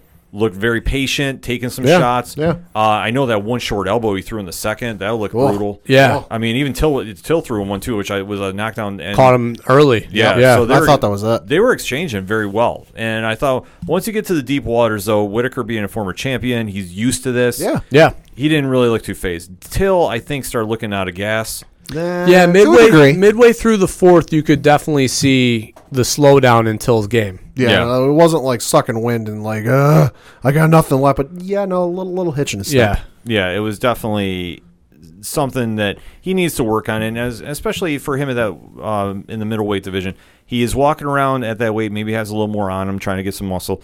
He's got to work on that cardio. yeah. I mean, well, again though, for him in this position, it's like, all right, you're moving up, and you're in the main event, so they allow it to be five rounds. that's a difficult position for a guy who's probably used to being, you know, a little bit heavier and fighting three. So it's a little bit of an adjustment. Um, and you know, obviously, when your gut piece is laying you, it's weighing you down. I'm just kidding. No, but seriously, like I mean, when you're fighting five rounds like that, I mean, it's got to be difficult on you from a mental standpoint because you're used to, you know, putting the weight on and fighting three, and then all of a sudden, when you don't get that early knock, you know, knockout, now you're going two plus more rounds. This is Whitaker. You know, this is where Whitaker's comfortable because Yeah. he's been there before. Yeah. So Whitaker definitely took advantage of the situation, and that just goes to championship mentality. That Yeah.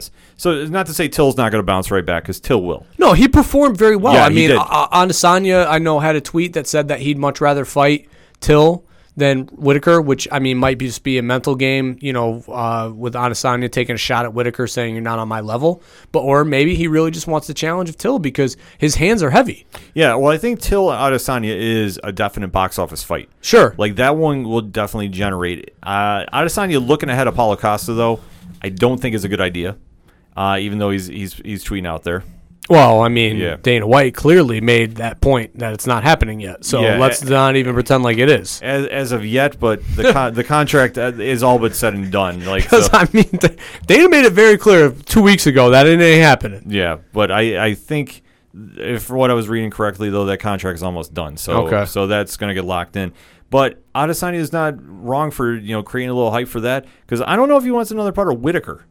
Because Whitaker, I think coming back for the belt is going to be hungrier. Yeah. and he's one of those deceptive fighters. Like he doesn't talk a lot of trash, but he's one of those guys like he can flip that switch on when he walks to the cage and he's like, "It's go time." Well, the Oh, announcers talked about that too because Till came out in silence and they were like, you know, oh, this is a mental game by him, you know, coming out in silence. And then Whitaker came out to music, but apparently Whitaker normally, like when he gets after he gets the Vaseline on, you know, will rah, you Yeah, he know, goes and nuts. yeah, will go nuts. He was very calm this time, and they said, you know, and then he gave one pre-fight yell, and they're like, this is definitely a different Robert Whitaker than Well, what no, we've seen before. Didn't they say Whitaker came out silent because he comes out to what? Sweet Caroline by No, Neil- that's Till. Oh, that's Till. Okay. Yeah, Till comes out of Sweet Caroline, but But he's like, "That song belongs to the people." He's like, yeah, "There's so no that people." so he came out silent. Whitaker came out, but wasn't yelling. It wasn't as hyped up as he normally was. Which for the, w- I mean, what they were making it sound like on the play-by-play was this is a new sign. Like this is a sign of calmness of a collective fighter versus a fighter who comes out, you know, with all adrenaline. You know, Yeah. like a more cool, calm, and collective guy. Yeah. Yeah, which,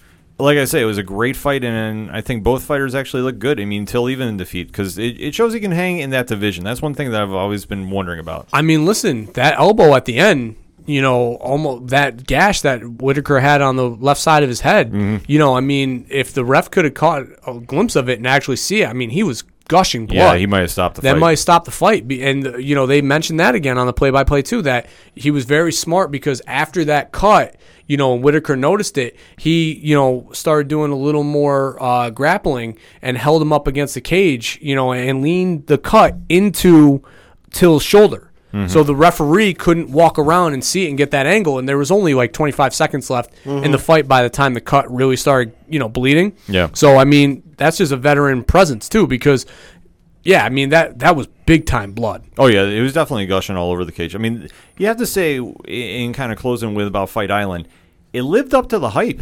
Yeah. Yeah, I mean, I, t- I talked about this as not a big UFC guy as you guys are from you know back in the day. Um, this definitely made me reinvest back into the UFC because th- it was the only game in town, and they did a great job with great fights, great cards. Um, uh, good opponents, you know, and, and solid fights. Yeah, obviously there were some referee issues and some yeah, the Herb, controversies the and some Dean versus Dan Hardy thing. yeah, and there was interesting. some, there were some ups and downs, but you know, all the fights, all in all, were very, very good. So Fight Island, great success. Yeah, definitely. I'm excited to see them go back, even though I know the next fight is scheduled for the Apex. Yes, the next couple are for the Apex. Yeah, so Fight Island, though, I think definitely was a success. It can show they can do the international fights there. Still had that UFC feel into it, which I liked. Yeah. And it didn't take away too much. Like, I thought it was going to be out on the beach. And I thought it was going to be outside. I know they have Oh, the so octagon still Yeah, set up there, outside, yeah. which maybe we'll see. I, I kind of hope not. No, yeah, I, I don't want to see that. I mean, maybe a prelim could be out there. I don't want to see like a main fight out there because the humidity would get sloppy. yeah. Yeah, that'll get just downright crazy out there. Sweaty belly. Yo, the Roy Nelson chokes out there. that would that would be that could be very tough to watch. But quickly though, this weekend there is another UFC fight card going on. Uh, Saturday, August 1st, like I said, they're going to be back in Vegas. Derek Brunson is taking on Edmen Shahbazyan. Uh, Shahbazyan is a middleweight contender, number nine ranked. Uh, so, like I said, middleweight division's making some noise. What's very notable about this from I saw the fight package is Shahbazyan is trained by Ronda Rousey's camp. Uh huh. So That's yeah, not the only thing jumping out about him. break it down. Uh, he has an 11 and 0 record with nine uh, professional record, nine knockouts, one submission, one decision. His fight record reads as follows: knockout, knockout, knockout, knockout, knockout, knockout, knockout, split decision, knockout, submission, knockout. Uh, yeah. So Good luck. So, coach, any feelings on this fight? I mean, I'm just excited for another UFC card. Uh, I mean, I, I obviously these guys are going to bang, so it's going to be exciting. Um, so I will be watching. I kind of want to dig up because I'm looking at his record. I kind of want to dig up footage of one of his fights. Uh, he fought a gentleman by the name of Anthony Thomas at Gladiator Challenge Fight Club in October of 2017. Knocked him out with punches 14 seconds into the first round. I would believe it. I mean, the Oh one- my lord! I want to thing, find this. The one thing they've shown, you can you can look, and I'll just kind of do some talking here. Uh, Shahbazyan, from what they showed, definitely looked like he can throw some hands, which was kind of weird seeing Ronda's camp with him because I I know infamously when Ronda was fighting Holly Holm back in back in the heyday, they were very much encouraging it. At least the perception is reality for Ronda to strike with Holly, and that is mistake number one. So hopefully they've learned a little bit from this. I would imagine so. Like I said, this, this guy has got a lot of hype behind him. Is he going to be the next Sage Northcutt, or is he going to be the next Chimaev? We don't know. I mean, the possibilities here are kind of up in the air. Brunson is no slouch in his own right, though. Uh, like I say, number eight ranked middleweight in the UFC.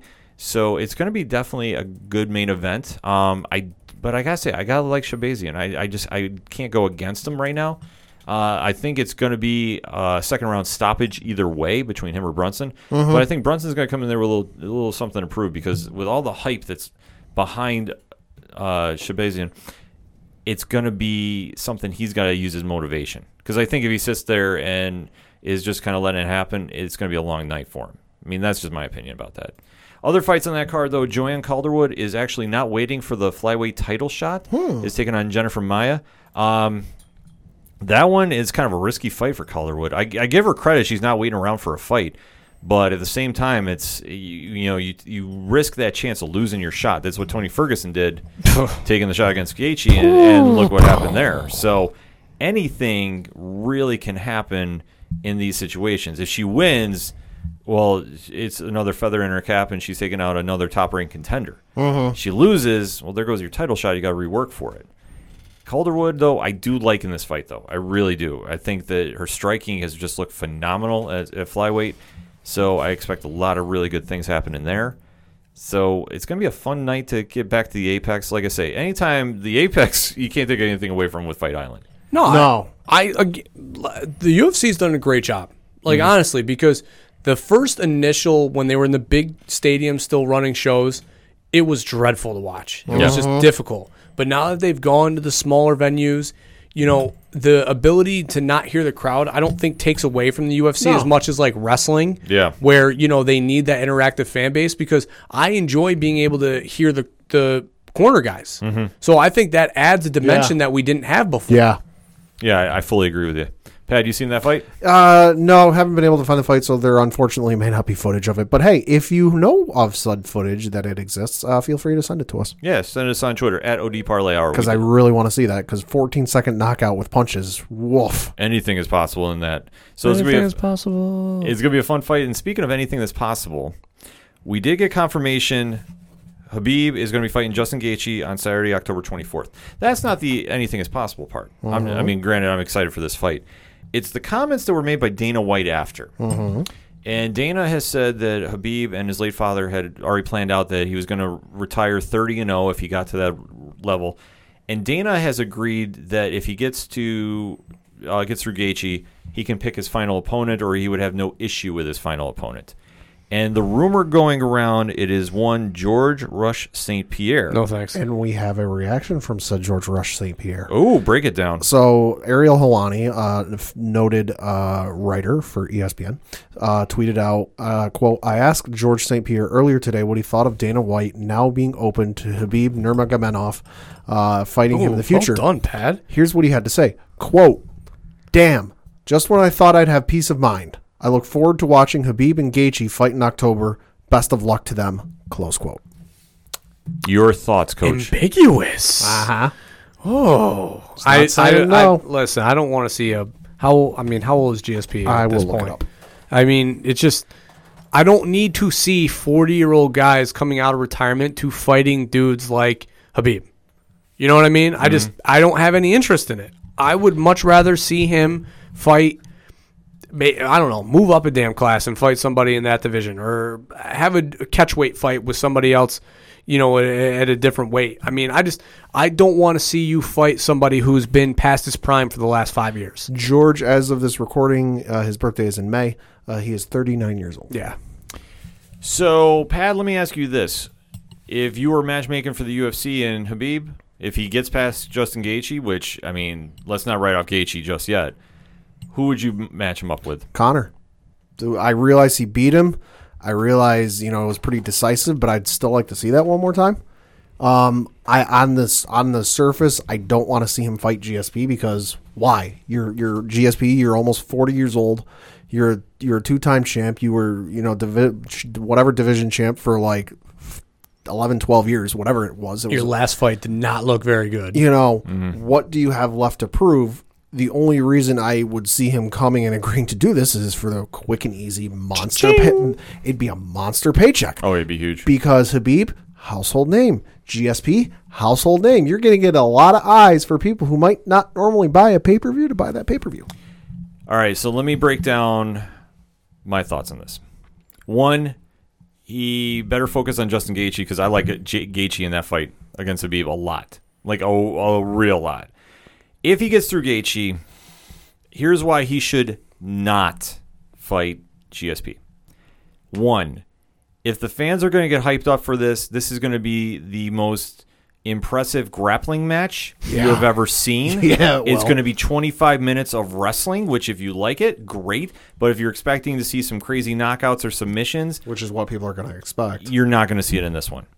GSP will get up for this one, though. I will say I will never doubt the man's work ethic, and if he wants to get up and, and make a big payday with this one, it will happen. It'll be one of the biggest fights in MMA history. But I'm already telling you right now, temper your expectations.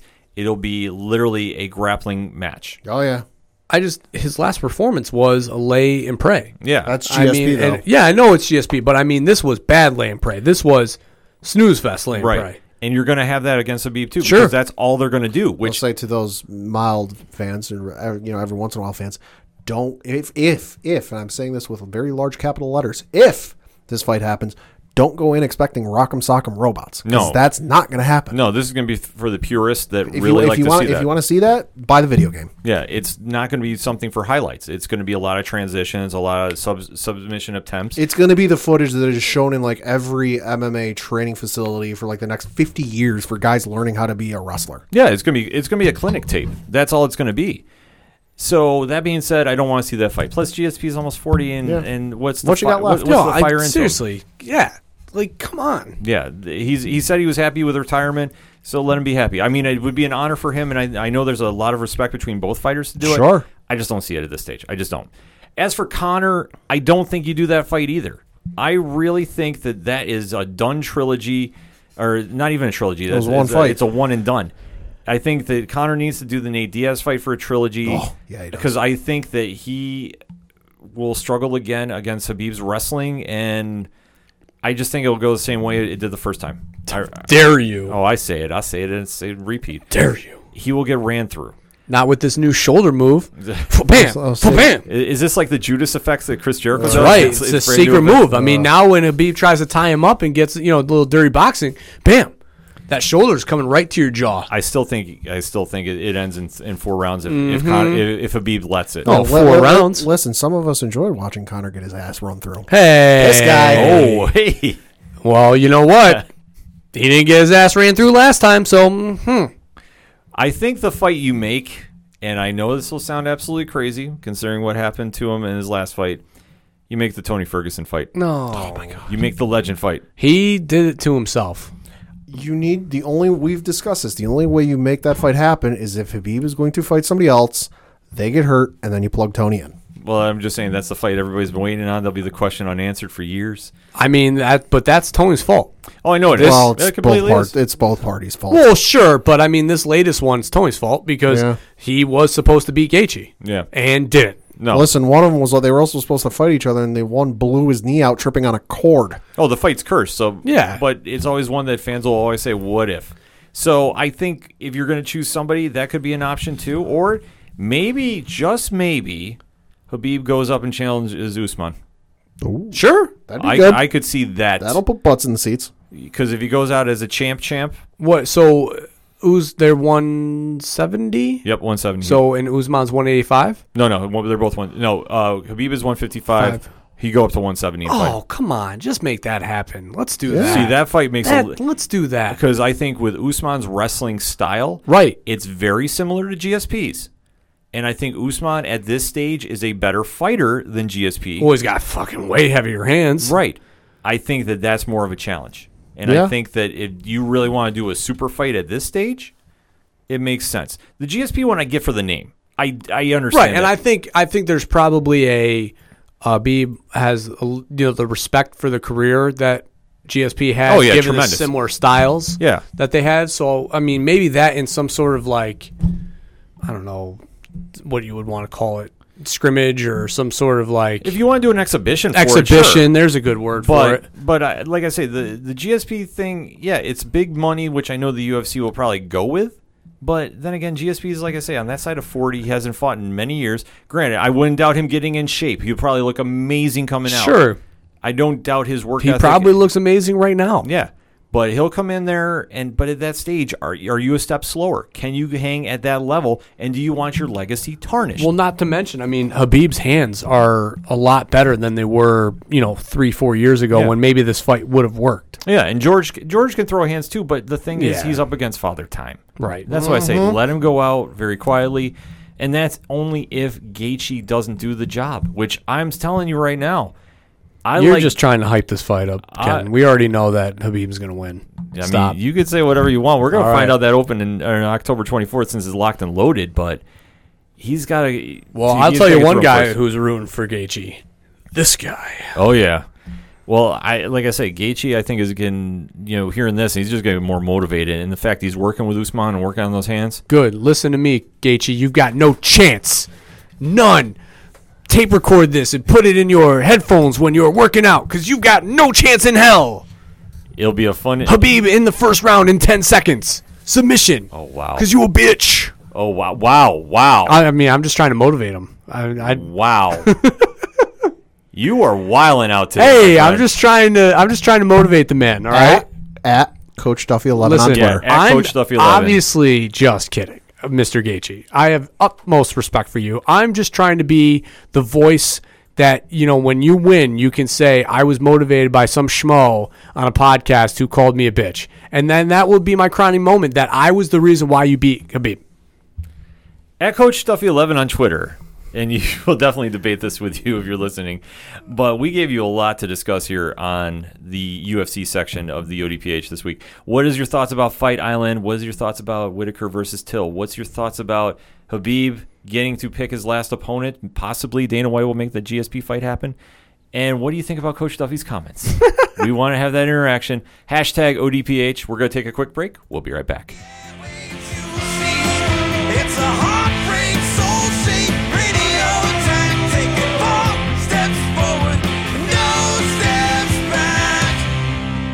Hey, this is Vince the Common Man Cito, a local MMA fighter, telling you to keep on listening to the ODPH, the 607's up and coming newest podcast.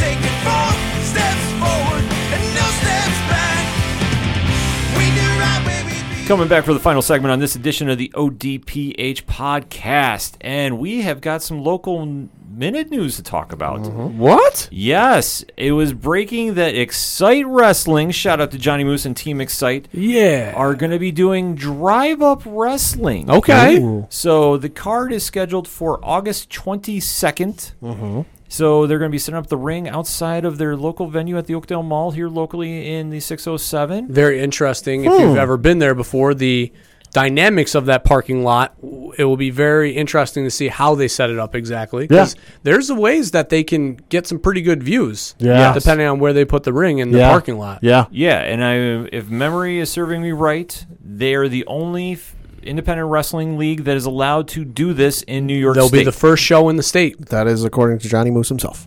Yes, so it's kind of a big deal. If you're a fan of pro wrestling, and we know you are because we get tweeted a lot at OD Parlay Hour about it.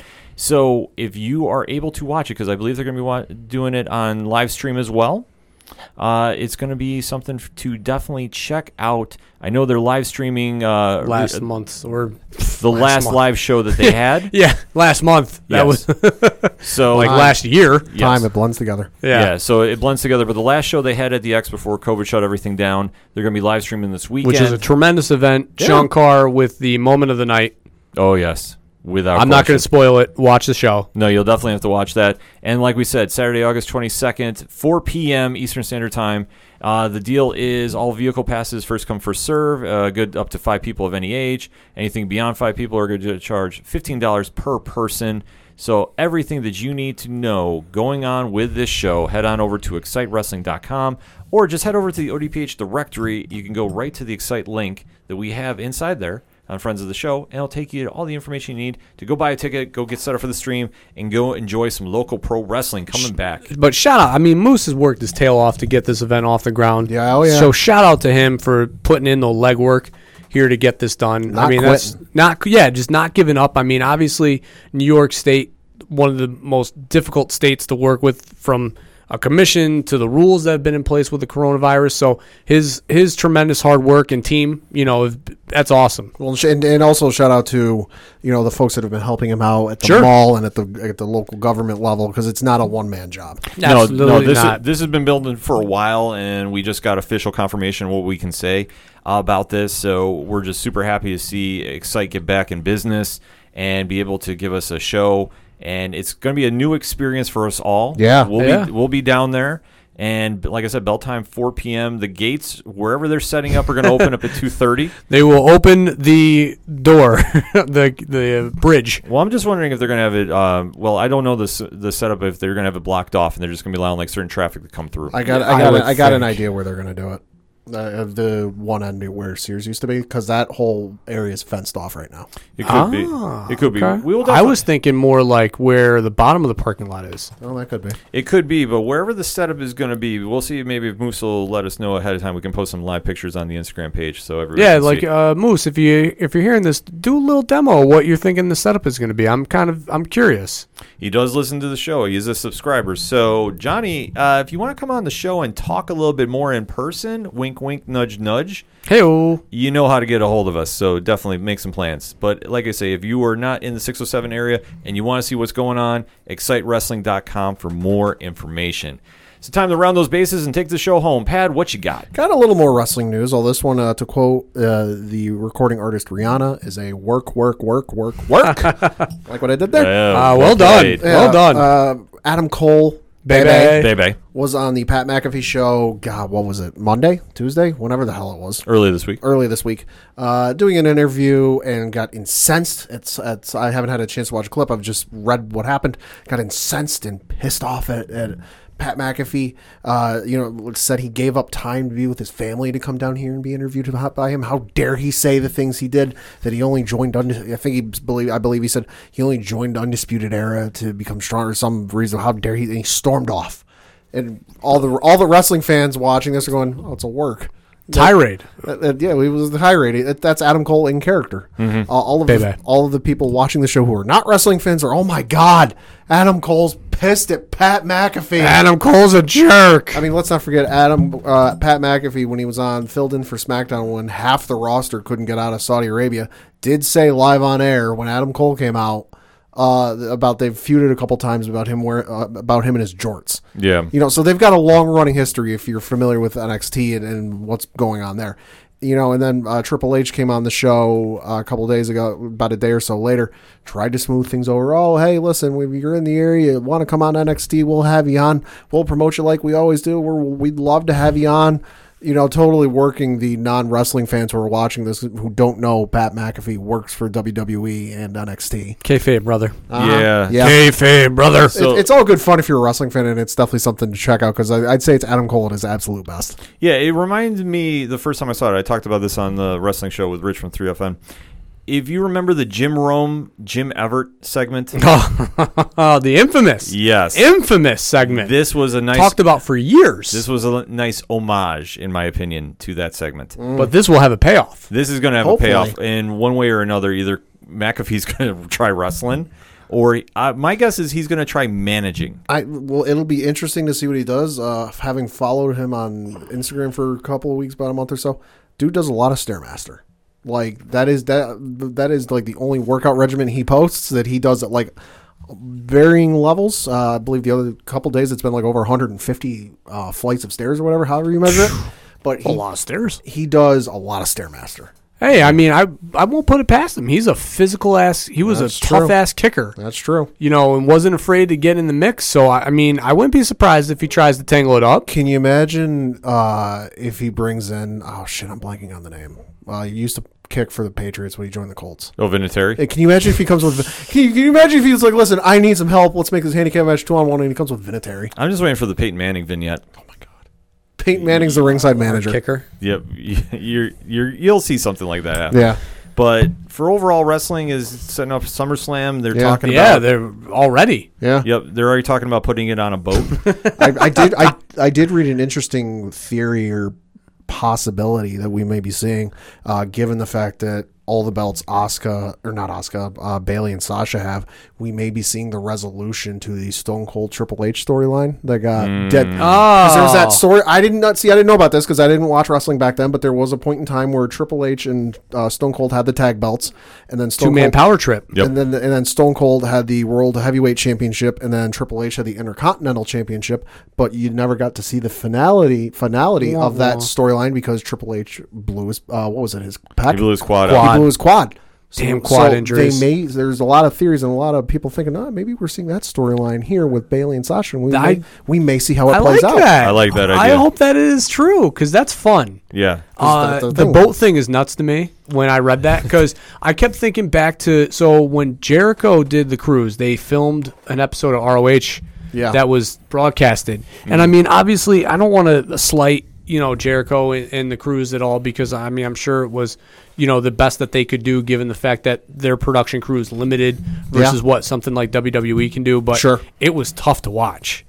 From a filming and production standpoint, so Well, they've done this with ROH, and they did this with All Elite Wrestling too. They filmed the Jericho Cruise on there. right, It's definitely tough production wise. yeah, I just laughed that they're gonna out Jericho Cruise, the Jericho Cruise, and do a pay per view on there. Granted, it's no fans and it's a different whatever, but just the fact they're going to try one upping them. Well, I just worry about like, I mean, just uh, the logistical nightmare that is trying to do this on a cruise because I mean, you got to think they're power sources. You know, like you got a, electric and cords and all this stuff. So, I mean, if anybody can pull it off, Oh, I'm sure they. it's going to be WWE because they have the ability to. It's just, I mean, it will be tough. It's going to be tough, but if they're going to do it, they will come up with some really crazy thing. I, it's I don't know if it's going to get shot all cinematic. I hope not. Yeah. I, I ah, like oh, somebody's going off the boat. Oh, you, Jeff Hardy. Jeff Hardy will swanton off the top of the boat, and it's going to be like one of the most insane things you ever. It'll be all mm-hmm. digitized, but Yeah. either way, just It'll, the- it'll be a larger version of the like of reincarnation. Oh my god! Like yeah, I, like I'm just trying to wrap my head around when that rumor broke because obviously they can't do it up in Boston this year. Right. So that's the next going rumor that they're going to get on a cruise ship or boat and do the I mean- matches. Well, why not? Th- I think, I mean, if they do it, that's the. I mean, honestly, that probably should have been from Jump Street their idea. Yeah. I mean, think about from the Have some- quarantine standpoint. Have some real fun with it. Work a deal with Disney and do it on one of the Disney cruise lines. Well, or you Real know, shot. Can you can you imagine? can you imagine imagine having a match with like I don't know Cesaro and Nakamura versus let's just say the, the Usos or something, and all of a sudden like Goofy and Donald Duck come running through. Oh, it'd be it, it'd be wild. I mean, the, the only time I can remember they've done something on a ship was the Lex Luger slamming Yokozuna on the battleship. Yeah, that Oh. was yeah, but that was a docked Yeah. ship. So I imagine I don't think that I don't think the ship will be moving. That's the only thing. I don't. Yeah. I imagine it's going to be docked, but wait to see on that because otherwise, like I said, it was a really slow wrestling news week. Yeah. So the Adam Cole thing though is very interesting because I know we were getting hit on social media work, about work, that. work, so- work. And definitely sounds that. But coach, we alluded to at the beginning of the show. If we're going to talk lacrosse, we have to hand it to the guru. Get your shot glasses out because it's lacrosse time. Um, Hey. So uh, the MLL wrapped up its season, as I talked about before. Uh, they did an abbreviated schedule as well. They uh, ran a week long in Annapolis, which had some tremendous tough weather. I mean, they were talking temperatures upwards of on the field at 115. Oh. Cleats were melting. Um, due to the heat and the you know running, Jesus. Um, so tremendous. But all in all, though, I mean the production was what it was. Um, unfortunately, though, it was cut a little bit short due to players uh, uh, who were in the semifinal game going out and coming back and getting tested and positive for coronavirus. So the Chesapeake Bayhawks and the Philadelphia Barrage had to sit out their uh, semifinal game due to the players testing positive. Um, and the final was then pushed from the other semifinal of Boston versus Denver. Denver being the number one seed and heavy favorite, I would assume, uh, going into the final, which was pushed to Sunday. Which Boston uh, came with a, and Boston actually had three players sit out due to you know concern over safety ends up pulling up the huge upset and beat the Denver Outlaws 13 to 8. Wow. In a in a big upset. So, uh, you know, a little unfortunate thing with uh, you know, I, thought Chesapeake was going to come in and win. Lyle Thompson, arguably one of the best players in the world. Um, you know, hoping that they were going to be able to to pull that off, but you know, unfortunately, not so much. Um, then the PLL kicked off on Saturday. That is what had my attention during the UFC fights with some great action. Last night, arguably, uh, due to a weather delay, they had uh, only played one game, which was the Atlas versus the Archers. Um, that game ended in an 11 10 victory for the Archers, and arguably one of the best lo- pro- professional lacrosse games ever played, which drew over 300,000 plus fans Cool. on the Nielsen ratings. For you demo gods out there, that is a tremendous rating for lacrosse, given the fact that it was broadcasted at 9:45 Eastern time. Um, you know, seven or whatever, six o'clock out west. So good for lacrosse. Great. A little bit of a sad thing to end on. The World Games announced that they would not recognize the uh, Iroquois Nation as a team going into the World Games for this coming year. Um, so if you do, uh, you know, if you are a supporter of lacrosse, there are um, some ventures out there right now that are trying to help support the Iroquois Nation as far as getting into the World Games to be able to be able to play their sport in the Olympics. Uh, so go check that out. I've retweeted a couple things. Uh, support the braid is one of the things that have been on Twitter for a hashtag. So um, you know if you do have time to check it out, you know it's uh, it's their game that we play that they should absolutely you know as a sovereign nation be allowed to play. Uh, in the in lacrosse, especially if it's going to be in the Olympics, um, so it's it's just the right thing to do. So if you can find that and want to support, uh, the links are on my Twitter account. Definitely something to check out. Lacrosse is having a good time to shine right yeah, now. I mean, there's games all week for the PLL. Check your local listings. NBCN. I mean, obviously, like we talked about before, they're broadcasting a lot of the games on uh, during the Olympic times. So if you have nothing to do, uh, there's two games on tonight. There's one right now at seven o'clock. Another one at nine thirty. That's tip, uh, usual face-off times. Uh, with more games on NBC, you know, being broadcasted nationally. So it's tremendous. You know, as a kid growing up playing lacrosse, it's awesome to see.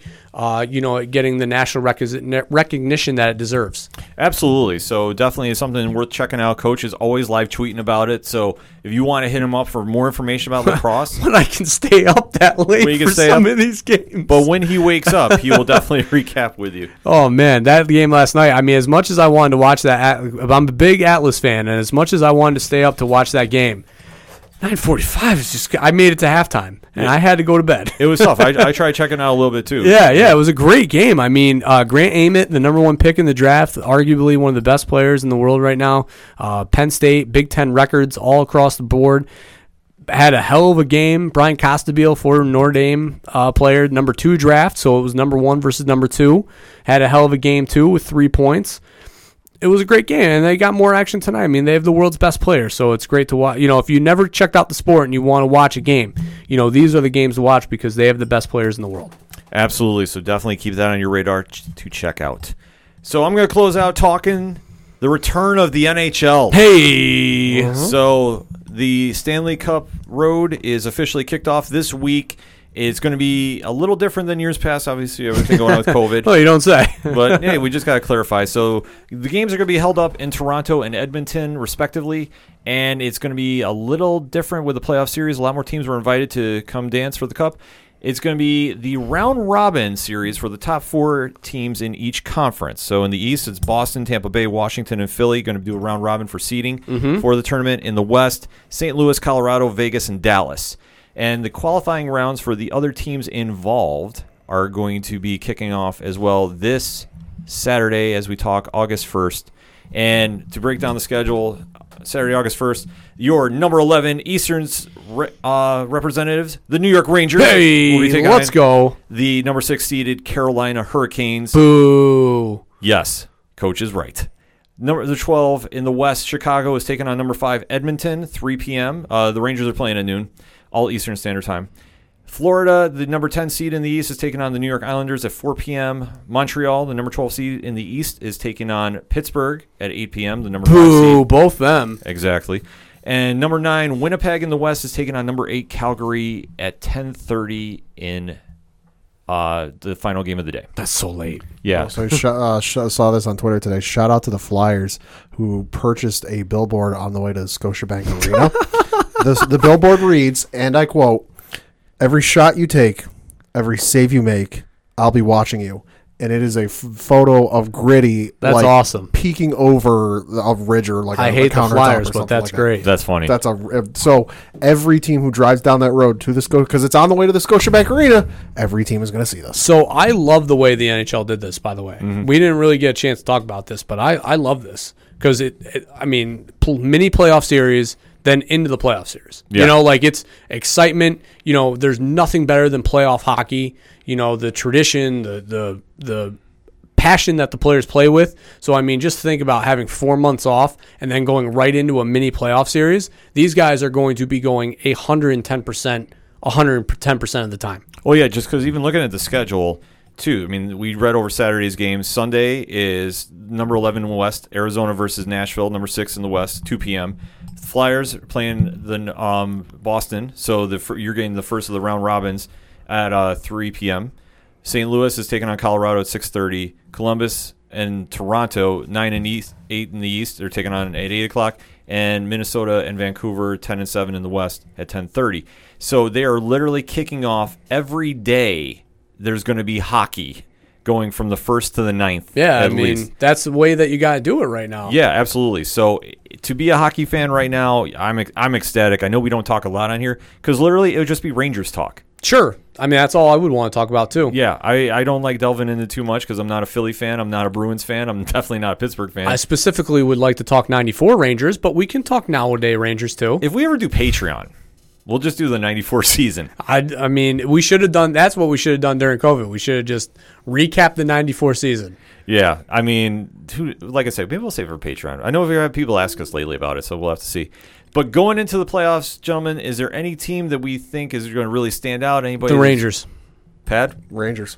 See, that's why we don't That's talk that, hockey. there's nothing nobody else that I want you. I mean, I got a buddy who's a Flyer fan who's really hyped that, you know, they were obviously a top seed, so he's really excited for the potential that they have, but I mean, just a young scrappy team like the Rangers who were getting hot towards you know that time in March, right before everything broke. Mm-hmm. Um, you know, so you got to hope that they carry momentum moving forward.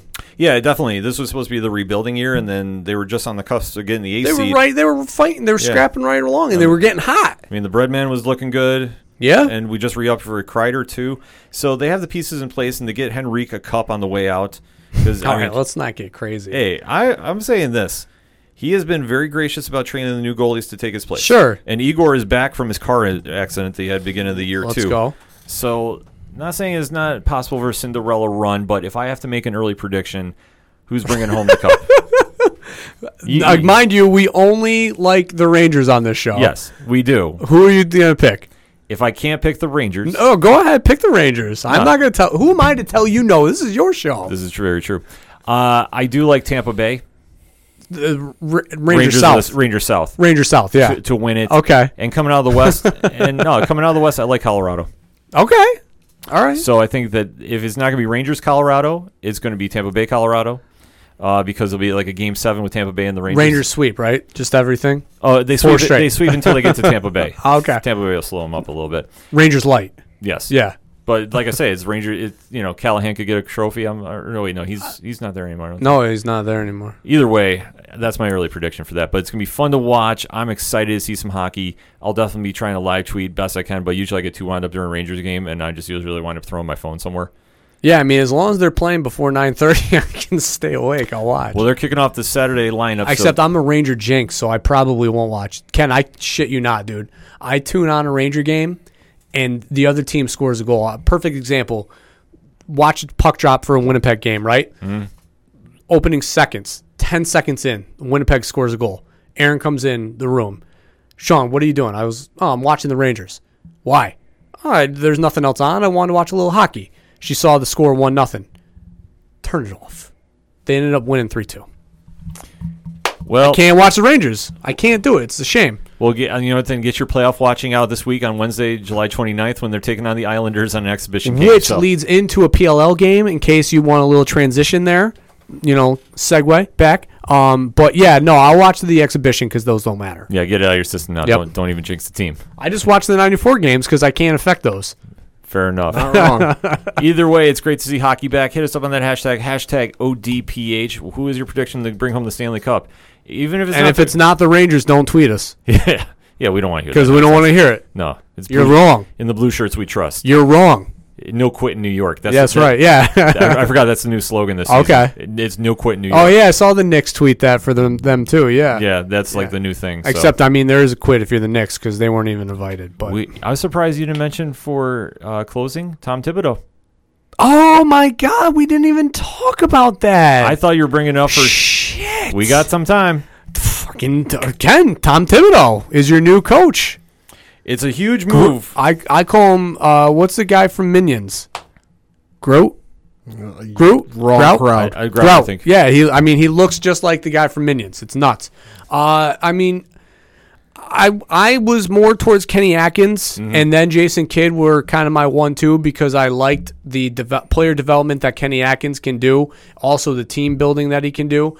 Obviously, the wins losses aren't there, but you know he took a bad net team last year with D'Angelo Russell and you know spare parts and brought them to the seventh or, sixth, or the sixth seed last year. Uh, turned Spencer Dinwiddie into an All Star, so you know he would have been great for an RJ Barrett to develop. Um, Jason Kidd obviously would have led to the rumors of Giannis coming in 2022, so we could have hopped on that train again and had that whole relive that whole story. Josh would have made fun of us because we Yep. would have said Giannis is coming and then not, so that would have been Yep. great. Um, but Thibodeau would my was my third option. Obviously, should have been a Knicks coach years, Years ago, ago. but you know things didn't work out. Had a bad run in Minnesota, but that was a a, a, a young team that was not ready for a uh, that style of head coaching. I think he obviously had hopefully matured a little bit and realized and evolu- you know, changed and evolved a little bit like Tom Coughlin did with the Giants as he went back into coaching after his stint in Jacksonville to learn the younger player to connect with them. So I think he'll be great for RJ's development. Defensively, they're going to be stout. Yeah. You know, that's something that you won't have to worry about. Um, there's talks that, you know, the reason why uh, Tom Thibodeau was picked the head coach was because the Knicks wanted specifically for him to bring back Mike Nolan. uh, Or Mike Malone, I'm sorry, uh, as an assistant coach who was the interim head coach, who again, you know, a guy who's tagged as being great at player development, um, and Mike Woodson. So potentially Mike Woodson will come back, who had a great run here as a Knicks head coach. Um, you know, during some of the Melo years. Um, so it'll be interesting to see. I, I'm I'm excited. As I always am because I'm, you know, what's the definition of insanity? Repeating yourself over and over again, mm-hmm. thinking for a different outcome. So Yeah. I, Tom Thibodeau is going to save the Knicks. Something, you know, we're going to sign an All Star, and things are going to turn around. I mean, Zach LaVine's rumored to be in the mix. So I, Devin Booker is also rumored to be in the mix. So I don't know. I, I'm just going to say this. I thought the signing was a, a big move. Uh, with everything that um, our new president is doing, Yeah. has been good so Leon far. Rose, yep. Leon Rose has done a great job thus far. I know it's early, so I'm not counting my trophies before I hang them in the banners. Sure, they've made a lot of smaller moves too that people haven't really been talking about. Besides, like guys in the NBA, like Mm-hmm. in the know, like they've signed a lot of like uh, analytic guys Yeah. that people haven't really ta- touched upon that are like next level type style coach, like not coaches but player personnel, um, you know, general manager style guys that you know take things to the next level. So that will be interesting to see because the Knicks are always so old school, you know, with their player development and scouting and stuff. So like to see the analytics start to come over, it'll be interesting to see like what they do with that. Yeah. But like I said, I'm not counting my ban- my banners before I hang them in the rafters. I said trophies, but you know? Honestly, talking winning in New York is like throwing me off. That we're we're slowly looking. Maybe We're doing it again. I know. You are. I know. We need Josh, help. Zion's stop, coming to New York with KD and Kyrie. And you stop went us, 0 for 3. Josh. Stop us. You went over three. Hey, we got RJ Barrett. I'm a Knick. Yeah. Ah. Yeah, we're, we got something. Yeah. We got the potential. There's hope. There's hope. There's always hope. There's always hope at the end of. The- I just hope he doesn't run RJ Barrett into the ground by playing him To quote, 42 minutes a night. to quote Gandalf from Lord of the Rings, there never was much hope, just a fool's hope. Oh, Wow. dude, come Wow. on. Why can't why can't you let us have this? Pat doesn't want to let us. He's just he's just hating. Yeah. He's just he's just Come being angry. on. I could have swore you're bringing this up for. I should have. I didn't even think about. I completely escaped my mind because it happened on Saturday, and it was like, whoosh! It was not talked about. The only thing that I kept thinking about was R.J. Barrett being left off of uh, uh, Zach Lowe's NBA first team All Rookies, which is preposterous. Mm-hmm. Yeah, that's how a- dare you? it's egregious. Be a writer and say that R.J. Barrett doesn't even make your second team when he was the arguably the most consistent Knick of the season. I think you got distracted by Darren Till's cup. It's completely warped. I just, I mean, I complete it completely escaped. I didn't even think about Tom Thibodeau, your new New York Knicks head coach. Long time coming. Jeff Van Gundy loved the hire. yes, I would have loved Jeff Van Gundy to be hired, but here we are. but hey, if he signs on Thibodeau, I'm there. Reggie Miller loved the signing. So all these old guys love it, so I'm going to love it. Definitely hit us up on that hashtag hashtag ODPH to continue that conversation. Melo might come back. Let- Let's not get too carried away right now. I'm just saying, he, uh, there was rumors he wants to retire as a Knick. Let it happen. Don't get my hopes up too much. Or I mean, skinny Melo. Not even hoodie Melo. We're gonna get. I hope we get skinny Melo. Yeah, I hope we I hope we get motivated, Melo. I hope we get get out of here. I got the rebound. That's Yeah. the Melo I want. ah, it's a dream. Ah, let it let, let it happen. Zach LaVine. Zach LaVine. You're doing it again.